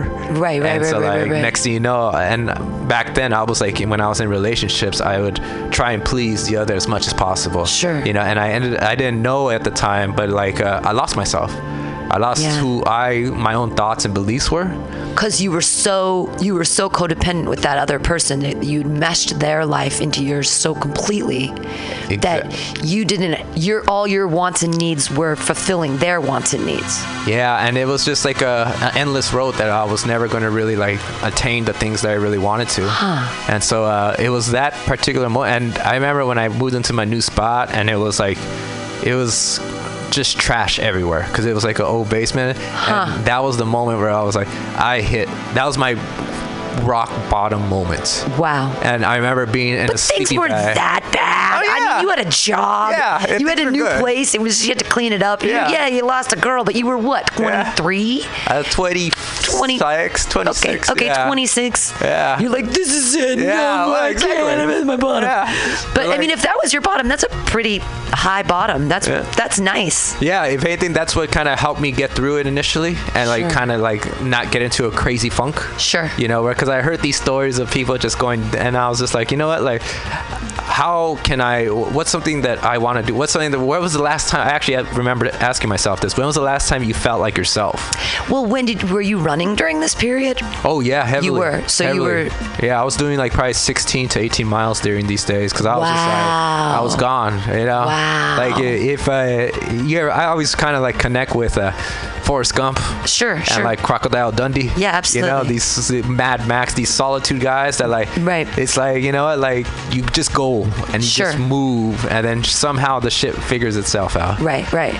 So like uh, I enjoyed 16 to 18 miles. That's crazy. that. Yeah. Yeah, that's some serious like meditative state stuff. Yeah. Yeah, and and if anything, it was just helping me sleep. Just 'cause Sure. I, mean, I, I literally would just run till I was so tired, so that way, because I was I couldn't sleep. Like I was like I was still sleeping right next to her, and we were like trying to figure out like what was gonna happen Oh next. wow! So you broke up, but you were still living together. Yeah. So like uh, yeah. so, Oh, like- that's so hard. Yeah, but it only it, it happens like it was only for like a month because I found a place within three days. That's so good, yeah. So like uh, it, it happened quickly, you know. Yeah. And so at least I was out of there. And uh, but like uh, I remember I came back and I was like I tried to like not be around when she was. Right. Sure. And I, and I thought she was like away, and I put on like a James Brown, uh, super bad. yeah. And that because when I'm in these funks, I try and get myself out. Absolutely. And one of the way I do is through music and dance.